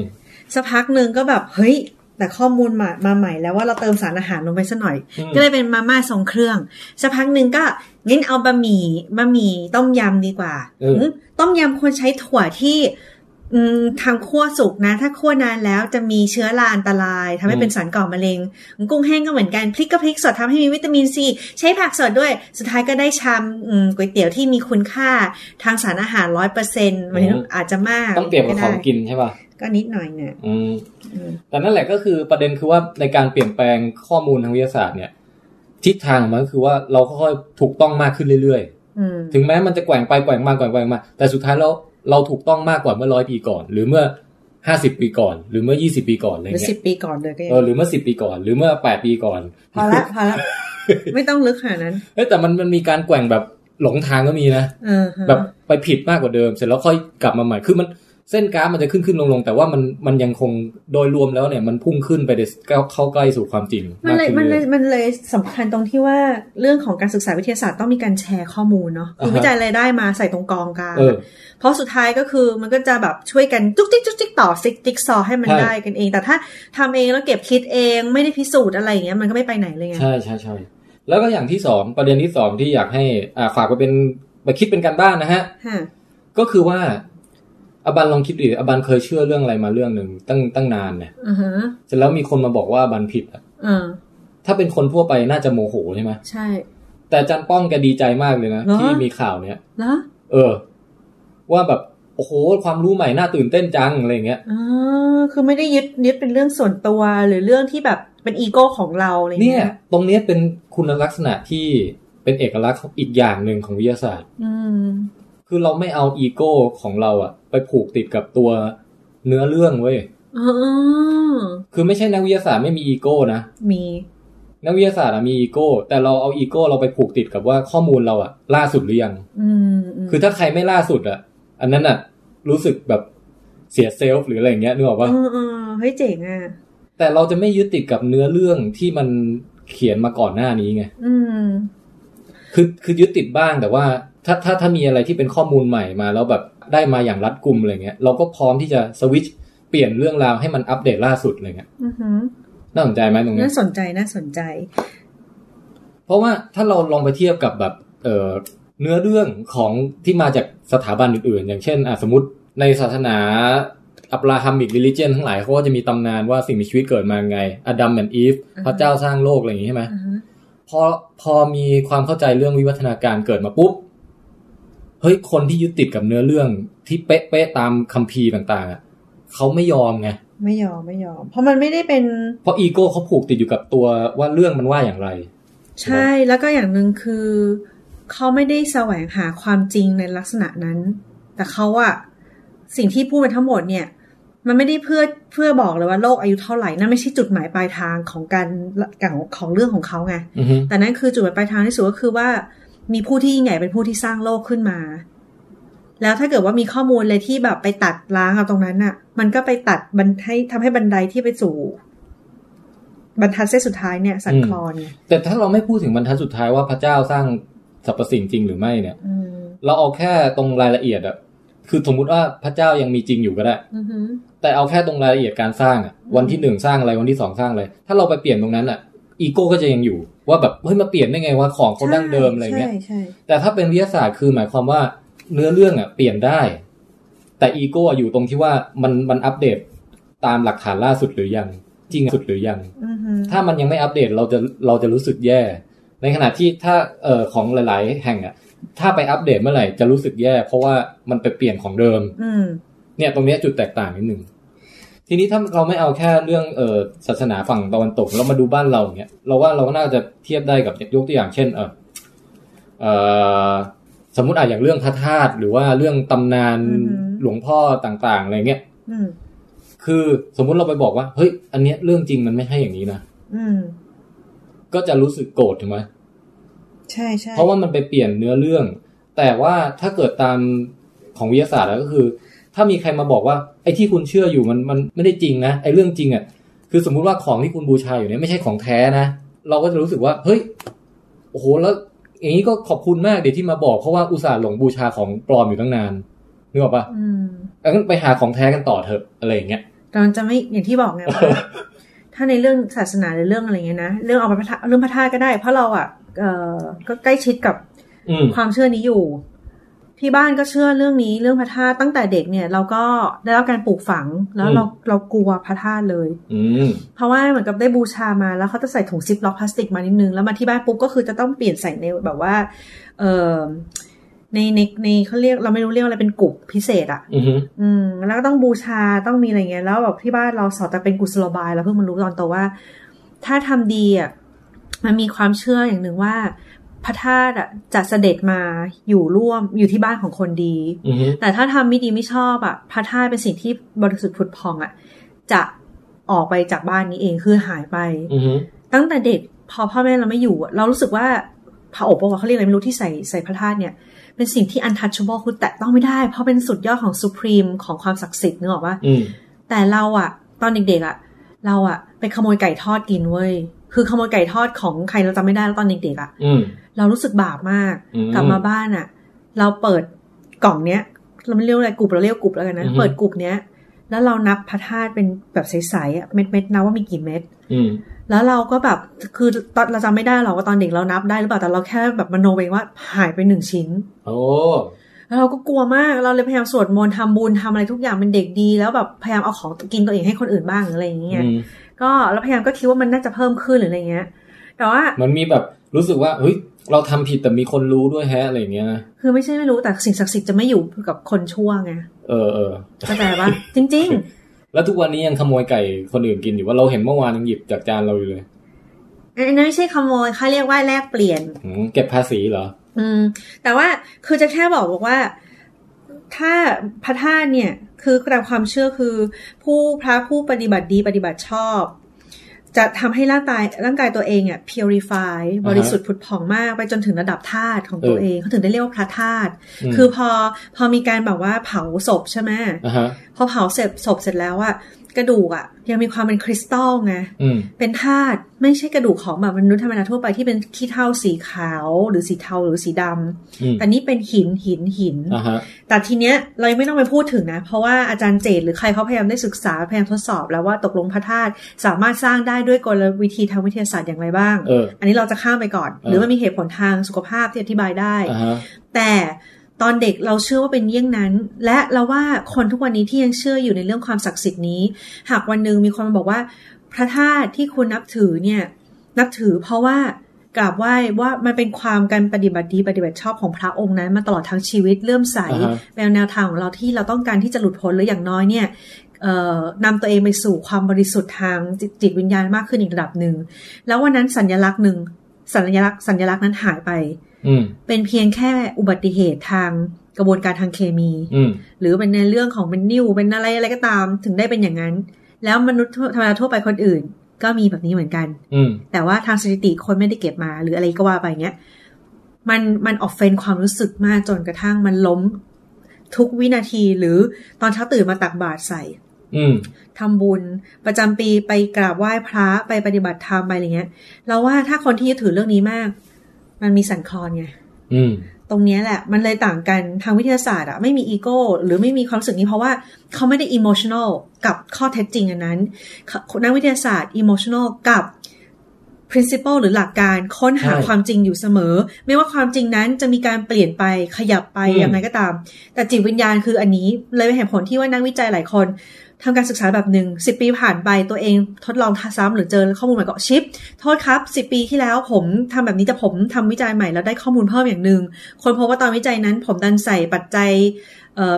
variable factor อันหนึ่งที่มันแบบมันไม่ถูกอะไรเงี้ย พอออกไปแล้วมันได้ข้อมูลใหม่ เพราะฉะนั้นผมขอมาแก้ข้อมูลตัวเองนะ อืม เขาจะไม่ได้รู้สึกอาเชมหรืออายเลยขนาดนั้นนะนึกออกว่า เขารู้สึกว่า อืม ผมยังอยู่กับ principle นี้ แต่ความคนที่เชื่อทางด้านศาสนา ไม่ว่าจะมีว่าอับราฮัมศาสนาคริสต์มุสลิม หรือพุทธหรืออะไรก็ตามที่ยึดกับหลักการเนี่ย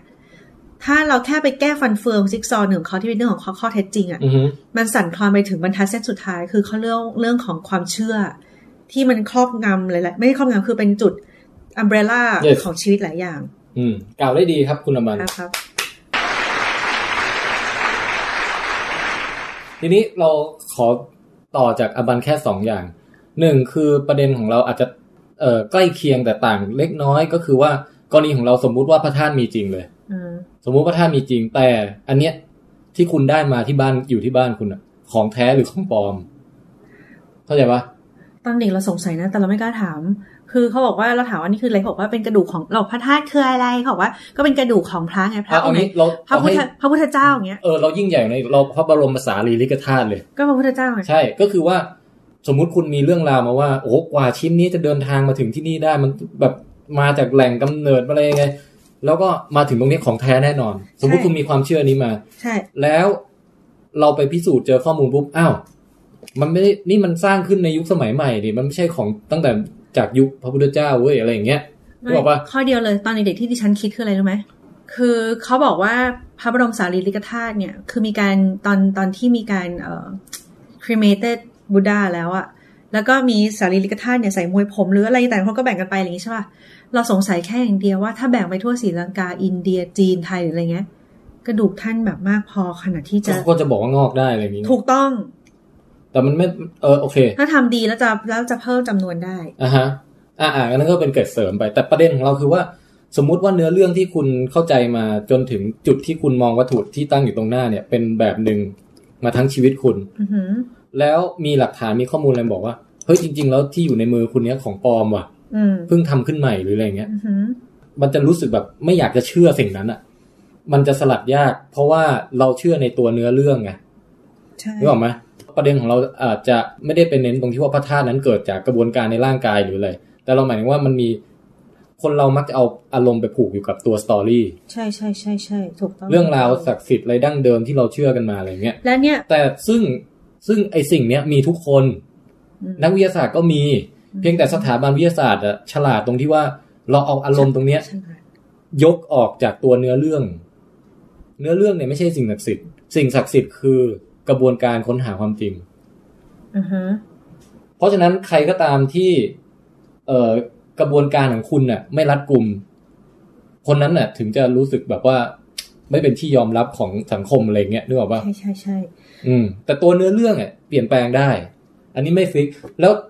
ยิ่งเปลี่ยนแปลงไปก็ยิ่งดีขึ้นเรื่อยๆด้วย คือเป็นเรื่องที่อัปเดตตลอดเวลา แล้วสุดท้ายก็จะยิ่งกลายเป็นเรื่องที่ซับซ้อนยิ่งใหญ่และงดงามขึ้นเรื่อย อือหืออือหือ ๆ และตรงกับความเป็นจริงมากขึ้นเรื่อยๆนี่นี่คือสถาบันวิทยาศาสตร์ อือหือ ถามว่ามันเพอร์เฟกไหมมันไม่เพอร์เฟกหรอกเพราะว่าดูอย่างเราสิ เอ่อถามว่าอารมณ์เราหลุดจากไอ้ตรง ส่วนที่เป็นเนื้อเรื่องร้อยเปอร์เซ็นต์ไหมไม่หลุดหรอก ถ้าเราลองใช้เวลาเป็นปีกับการศึกษาหิ่งห้อยหรือสักอย่างเนี่ยนะแล้วเราได้บทสรุปมาอย่างหนึ่งเนี่ย อ๋อนี่คือพูดถึงตีสิทธิ์ตัวเองละ ใช่ แล้วปรากฏว่าพอส่งไปตีพิมพ์แล้วเขาด่ากลับมาอย่างเละเทะอย่างเงี้ย เราไม่ใช่ลุกขึ้นดีใจแล้วเออยกมือไหว้เขานะ บ้านเรา เราร้องไห้นุ้ย ก็เราเห็นหมีแบบ ว่า ทิ้งตัวเป็นผักเลยน่าสงสารมาก เออ เลย ใช่อันนั้นอันนั้นเดี๋ยวไว้ค่อยเล่าในโอกาสอื่นแล้วกัน แต่ว่าแค่บอกว่าหลักการเนี่ย อุดมคติมันคืออย่างนี้ ในความเป็นจริงก็ทำได้บ้างไม่ได้บ้างตาม อือหือ ปุถุชน อือหือใช่ใช่ใช่ใช่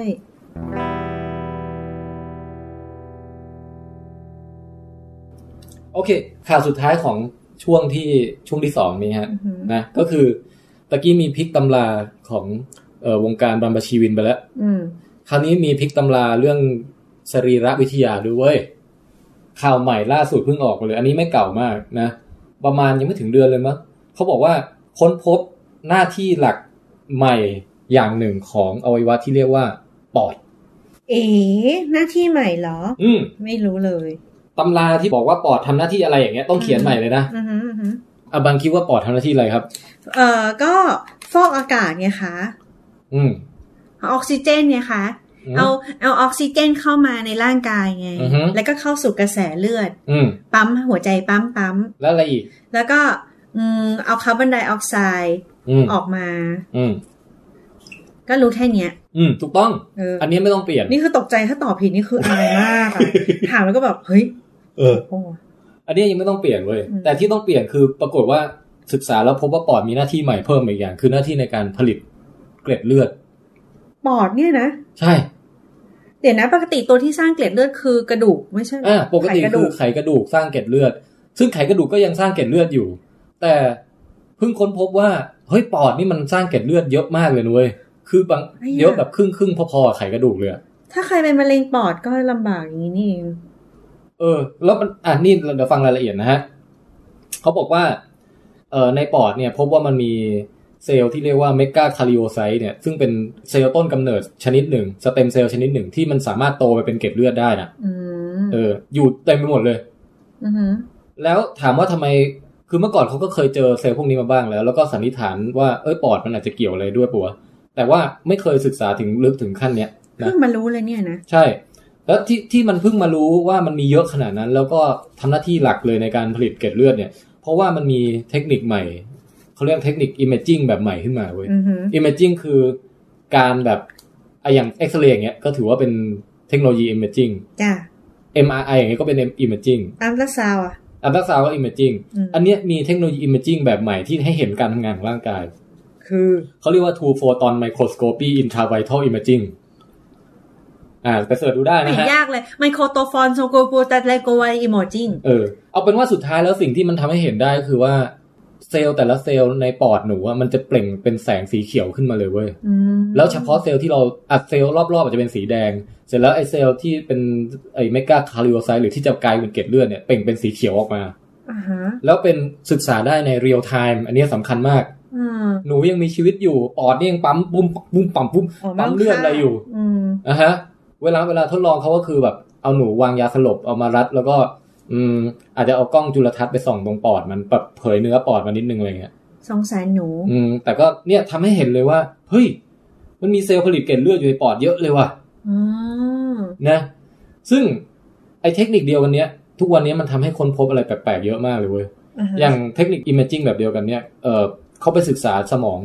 ปรากฏว่าในสมองหนูเหมือนกันนะพบว่า cerebellum ก็มีอีกหน้าที่หนึ่งปกติ cerebellum ทำอะไร ซิเบลลัมนี่คือมันเป็นก้านสมองปะวะ ตรงท้ายทอยที่เป็นรูปเหมือนย่นย่นๆหน่อยอ่ะ ไม่ใช่ก้านสมองใช่ไหม ไม่ใช่ไม่ใช่ เอาที่ปกติเขาจะเข้าใจว่าเกี่ยวกับการทรงตัว อ่ การควบคุมแบบ hand eye coordination ถ้าเกิดใครเจ๊งไปก็จะแบบเอื้อมมือไปหยิบแก้วแล้วหยิบไม่ถูกหยิบไม่โดน หรือว่าเดินยืนแล้ว ก้าวขาพลาดแบบหกล้มอะไรเงี้ย อ่าฮะอ่าฮะ อืม แต่ปรากฏว่าน่ะไอไปศึกษาแนวเนี้ย พบว่าซิลิเบลัมปิ้งปิ้งปิ้งเป็นสีเขียวขึ้นมาทุกครั้งที่มีการแบบให้หนูได้รับรางวัลน่ะ อ๋อ แบบสมมติกดปุ่มอะไรทุกอย่างแล้วได้รางวัลเป็นน้ำหวานหรือเป็นอะไรเงี้ย อ่าฮะ ซิลิเบลัมจะปิ้งปังตั้งแต่ทั้งก่อนหน้าแบบคือลุ้นว่ากำลังจะได้รางวัล อืม แล้วก็หลังจากได้รางวัลแล้วด้วย เราว่าความรู้สึกไม่ต่างกับตอนที่ยืนต่อแถวรอไก่ทอดลุงทัศน์ไง อืม แล้วแบบคางคางแล้วแก้ออกมาแล้วอู้นี่กำลังจะใส่ถุงแล้วอู้อย่างเงี้ย อะไรอย่างนั้นน่ะ อืม ปรากฏว่าเอ้ยมีมีผลซิลิเบลัมเกี่ยวข้องกับเรื่องรีวอร์ดซิสเต็มด้วย อืม อะไรอย่างเงี้ยคือ ประเด็นของเราคือว่าเทคนิค imaging แบบใหม่เนี่ยทำให้คนพบหน้าที่ของอวัยวะเดิมๆ ที่เราเรียนกันมาเป็นไม่รู้กี่สิบปีแล้วเนี่ย อืม เพิ่มเอ้ยมีหน้าที่แบบแปลกใหม่ๆเพิ่มขึ้นเยอะเลยว่ะ อือฮะ พอได้เทคนิคศึกษาใหม่เนี่ย อืม แต่ว่าร่างกายมันคอนเน็กกันแล้วมันซับซ้อนกว่ากว่าแบบตำราเก่าๆเยอะ อืมอื อื ม มอย่างไรก็ตามอะกลับมาที่เรื่องปอดนะครับ ค่ะ เอ่อทีนี้ในการศึกษาเนี่ยเขาก็ดูว่าเฮ้ยเกล็ดเลือดนี่ผลิตที่ไหน แล้วก็เคลื่อนตัวไปที่ไหนอะไรเงี้ยดูจากแสงสีเขียวเนี่ยนะ อืม ก็สรุปแล้วคือมันเริ่มต้นที่ไขกระดูกเว้ย อืม เป็นเซลล์ไมกาคาริโอไซต์คือยังไม่กลายเป็นเกล็ดเลือดนะ อ่าฮะ แต่เป็นต้นกำเนิด แล้วก็พอผลิตที่ไขกระดูกเสร็จปุ๊บเซลล์พวกเนี้ยอพยพไปไปรวมตัวที่ปอด อืม แล้วถึงค่อยกลายร่างเป็นเกล็ดเลือดเว้ย เราต้องไปรวมตัวที่ปอดก่อนแล้ว ใช่คือเหมือนกับแบบคล้ายๆว่าปอดนี่เป็นแหล่งที่เหมาะสมที่สุดในการเปลี่ยนสเต็มเซลล์ของเลือดให้กลายเป็นเกล็ดเลือดอะไรเงี้ย แล้วมันแล้วมันใครลำเลียงออกจากปอดยังไง มันไปเองอ่ะ มันรู้ทางรู้อะไรด้วย ไม่รู้ทำไมเหมือนกัน แล้วไม่น้ำท่วมปอดด้วยเลือดนี้ด้วย เออ ก็น่าสนใจมากนะ อืม ปรากฏว่าศึกษาแล้วพบว่าครึ่งหนึ่งของเกล็ดเลือดในร่างกายหนูว่าผลิตที่ปอดนี่แหละ ครึ่งหนึ่งเลยเหรอ อืม แล้วมนุษย์ล่ะ เนี่ยมนุษย์ก็น่าจะน่าจะคล้ายคลึงกันนะ อืม แต่ว่ายังไม่ได้ขยายต่อมาศึกษาในคนอะไรเงี้ย อืม แต่มีการทดลองเสริมที่น่าสนใจ เขาบอกว่า เอ่อ ไปเอาหนูที่เป็นโรคขาดเกล็ดเลือดมาสิ อืม แล้วผ่าตัดเอาปอดของหนูที่ปอดแบบเปล่งแสงเป็นสีเขียวนั้นอะใส่เข้าไป ปรากฏว่าเฮ้ยเกล็ดเลือดของหนูที่ตอนแรกเป็นโรคอะกลับมาเป็นระดับปกติเว้ย โลหิตจางอะเหรอ แต่มันมันมันมันดูเฉพาะเกล็ดเลือดแหละ อืม คือไม่เอาเม็ดเลือดขาวเม็ดเลือดแดงเลย อืม แต่แต่ประเด็นก็คือว่า ถ้าร่างกายเกล็ดเลือดต่ำอยู่ ปอดสามารถที่จะเป็นตัวสต็อกแบบช่วยผลิตเกล็ดเลือดให้กลับมาเป็นปกติได้ อืม อืม ประมาณนั้น แล้วอีกการทดลองที่ที่เขาทำก็คือว่า เอาไอ้ปอดเขียวเนี่ยนะ ปอดที่แบบมีเทคนิคพิเศษทำเรืองแสงไว้เนี่ย เอาไปใส่ให้กับหนูที่ไขกระดูกผิดปกติเว้ย อืม ไขกระดูกนี่ผลิตผลิตเลือดไม่ได้เลยนะ อ่าฮะ ปรากฏว่าพอเอาปอดใหม่ใส่เข้าไปปุ๊บ พบว่าไอเซลล์เขียวๆในปอดอะมันมีการอพยพเคลื่อนย้ายตัวไปยังกลับไปที่ไขกระดูกเว้ย อ้าวมีการไปรีฟิลให้ ไปรีฟิลแล้วไปช่วยผลิตแบบเลือดต่าง อืม ๆ ให้ทั้งเม็ดเลือดขาวด้วยเกล็ดเลือดด้วย อืม ก็เลยกลายเป็นว่า เฮ้ย ค้นพบว่ามันมีเส้นทางสายไหมอะไรสักอย่างระหว่างไขกระดูกกับ เอ่อ ปอด กับปอดอะ อืม ที่มันติดต่อสื่อสารกันอยู่ว่า เอาใครใครขาดตรงไหนช่วยส่งตรงนี้มาเติมหน่อยอะไรอย่างเงี้ย ดี๋วเติมสต็อกให้นะ ใช่ใช่แล้วทั้งสองสอง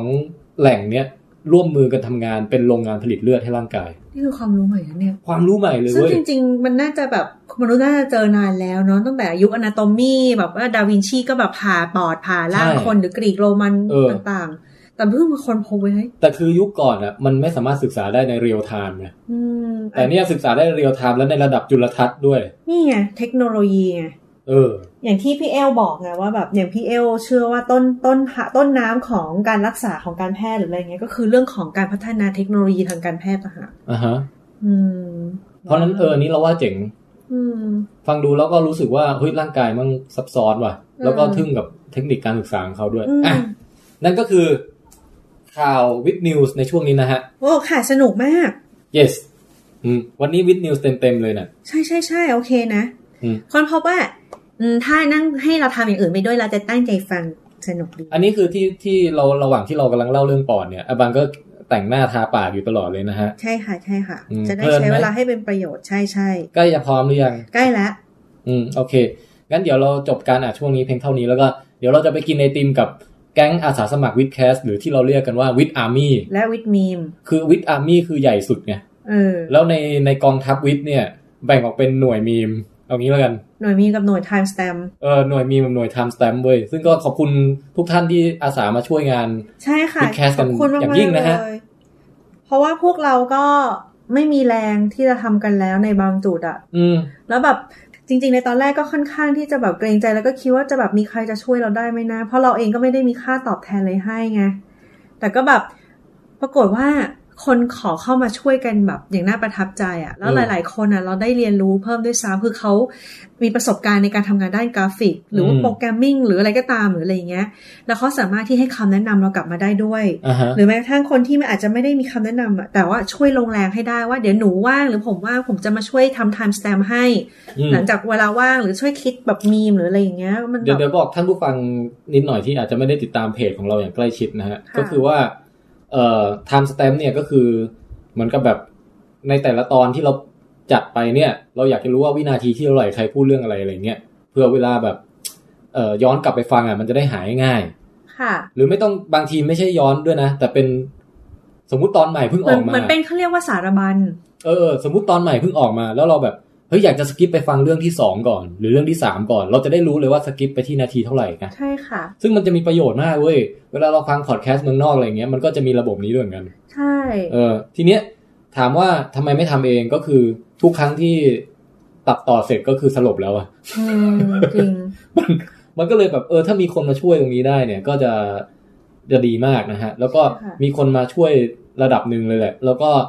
แต่ยังไม่โหยังเหลืออีกไกลเลย เห นะ ลือเยอะมาก เหลือประมาณ 90%มั้งของ ใช่ค่ะ ทั้งหมดอะ ใช่ค่ะ ซึ่งเราก็แบบ เออเหมือนกับนี่มันเป็นเรื่องของอาสา เรื่องของการมาช่วย เพราะฉะนั้นก็จะแบบไม่ได้มีการแบบไปตามงานหรือแบบไปจิกหรือ ใช่ ค่ะก็คือบอกว่าแล้วแต่ท่านคือเกรงใจด้วยซ้ำบอกว่าเอาเวลาว่างก็ได้นะ เพราะเราก็รู้ว่าเราแบบเก็บตัวไม่ได้อะไรอย่างเงี้ยแต่ว่าปรากฏว่ามีมีคนมีน้ำใจเยอะมากช่วยเยอะมากหรือแม้กระทั่งอย่างมีมอย่างเงี้ย อ่ะ พยายา มีมนี่ก็ คิด ต้องต้องอธิบายก่อนว่าคืออะไร อ่าฮะ ก็คือเออเหมือนกับแบบเราอ่ะเน้นด้านออดิโอคอนเทนต์ใช่ไหมก็คือว่าเราจัดเป็นวิดแคสแต่ละตอน หรือว่าเป็นเสียงอัดสัมภาษณ์นู่นนี่นั่นอะไรเงี้ยแต่ไอเราค่อนข้างอ่อนดอยในแง่ของการแบบเอาเนื้อหาทั้งหลายอ่ะไปไปไปไปลงเพจ Facebook อ่ะ เป็นภาพให้ ให้มัน แชร์ เป็นภาพแล้วมีตัวหนังสือสั้น ๆ ประกอบ เอ่อให้คนแบบ คนที่ไม่เคยฟังวิดแคสต์มาก่อนมาเห็นแล้วแบบเฮ้ยนี่อะไรอ่ะ เออน่าสนใจว่ะ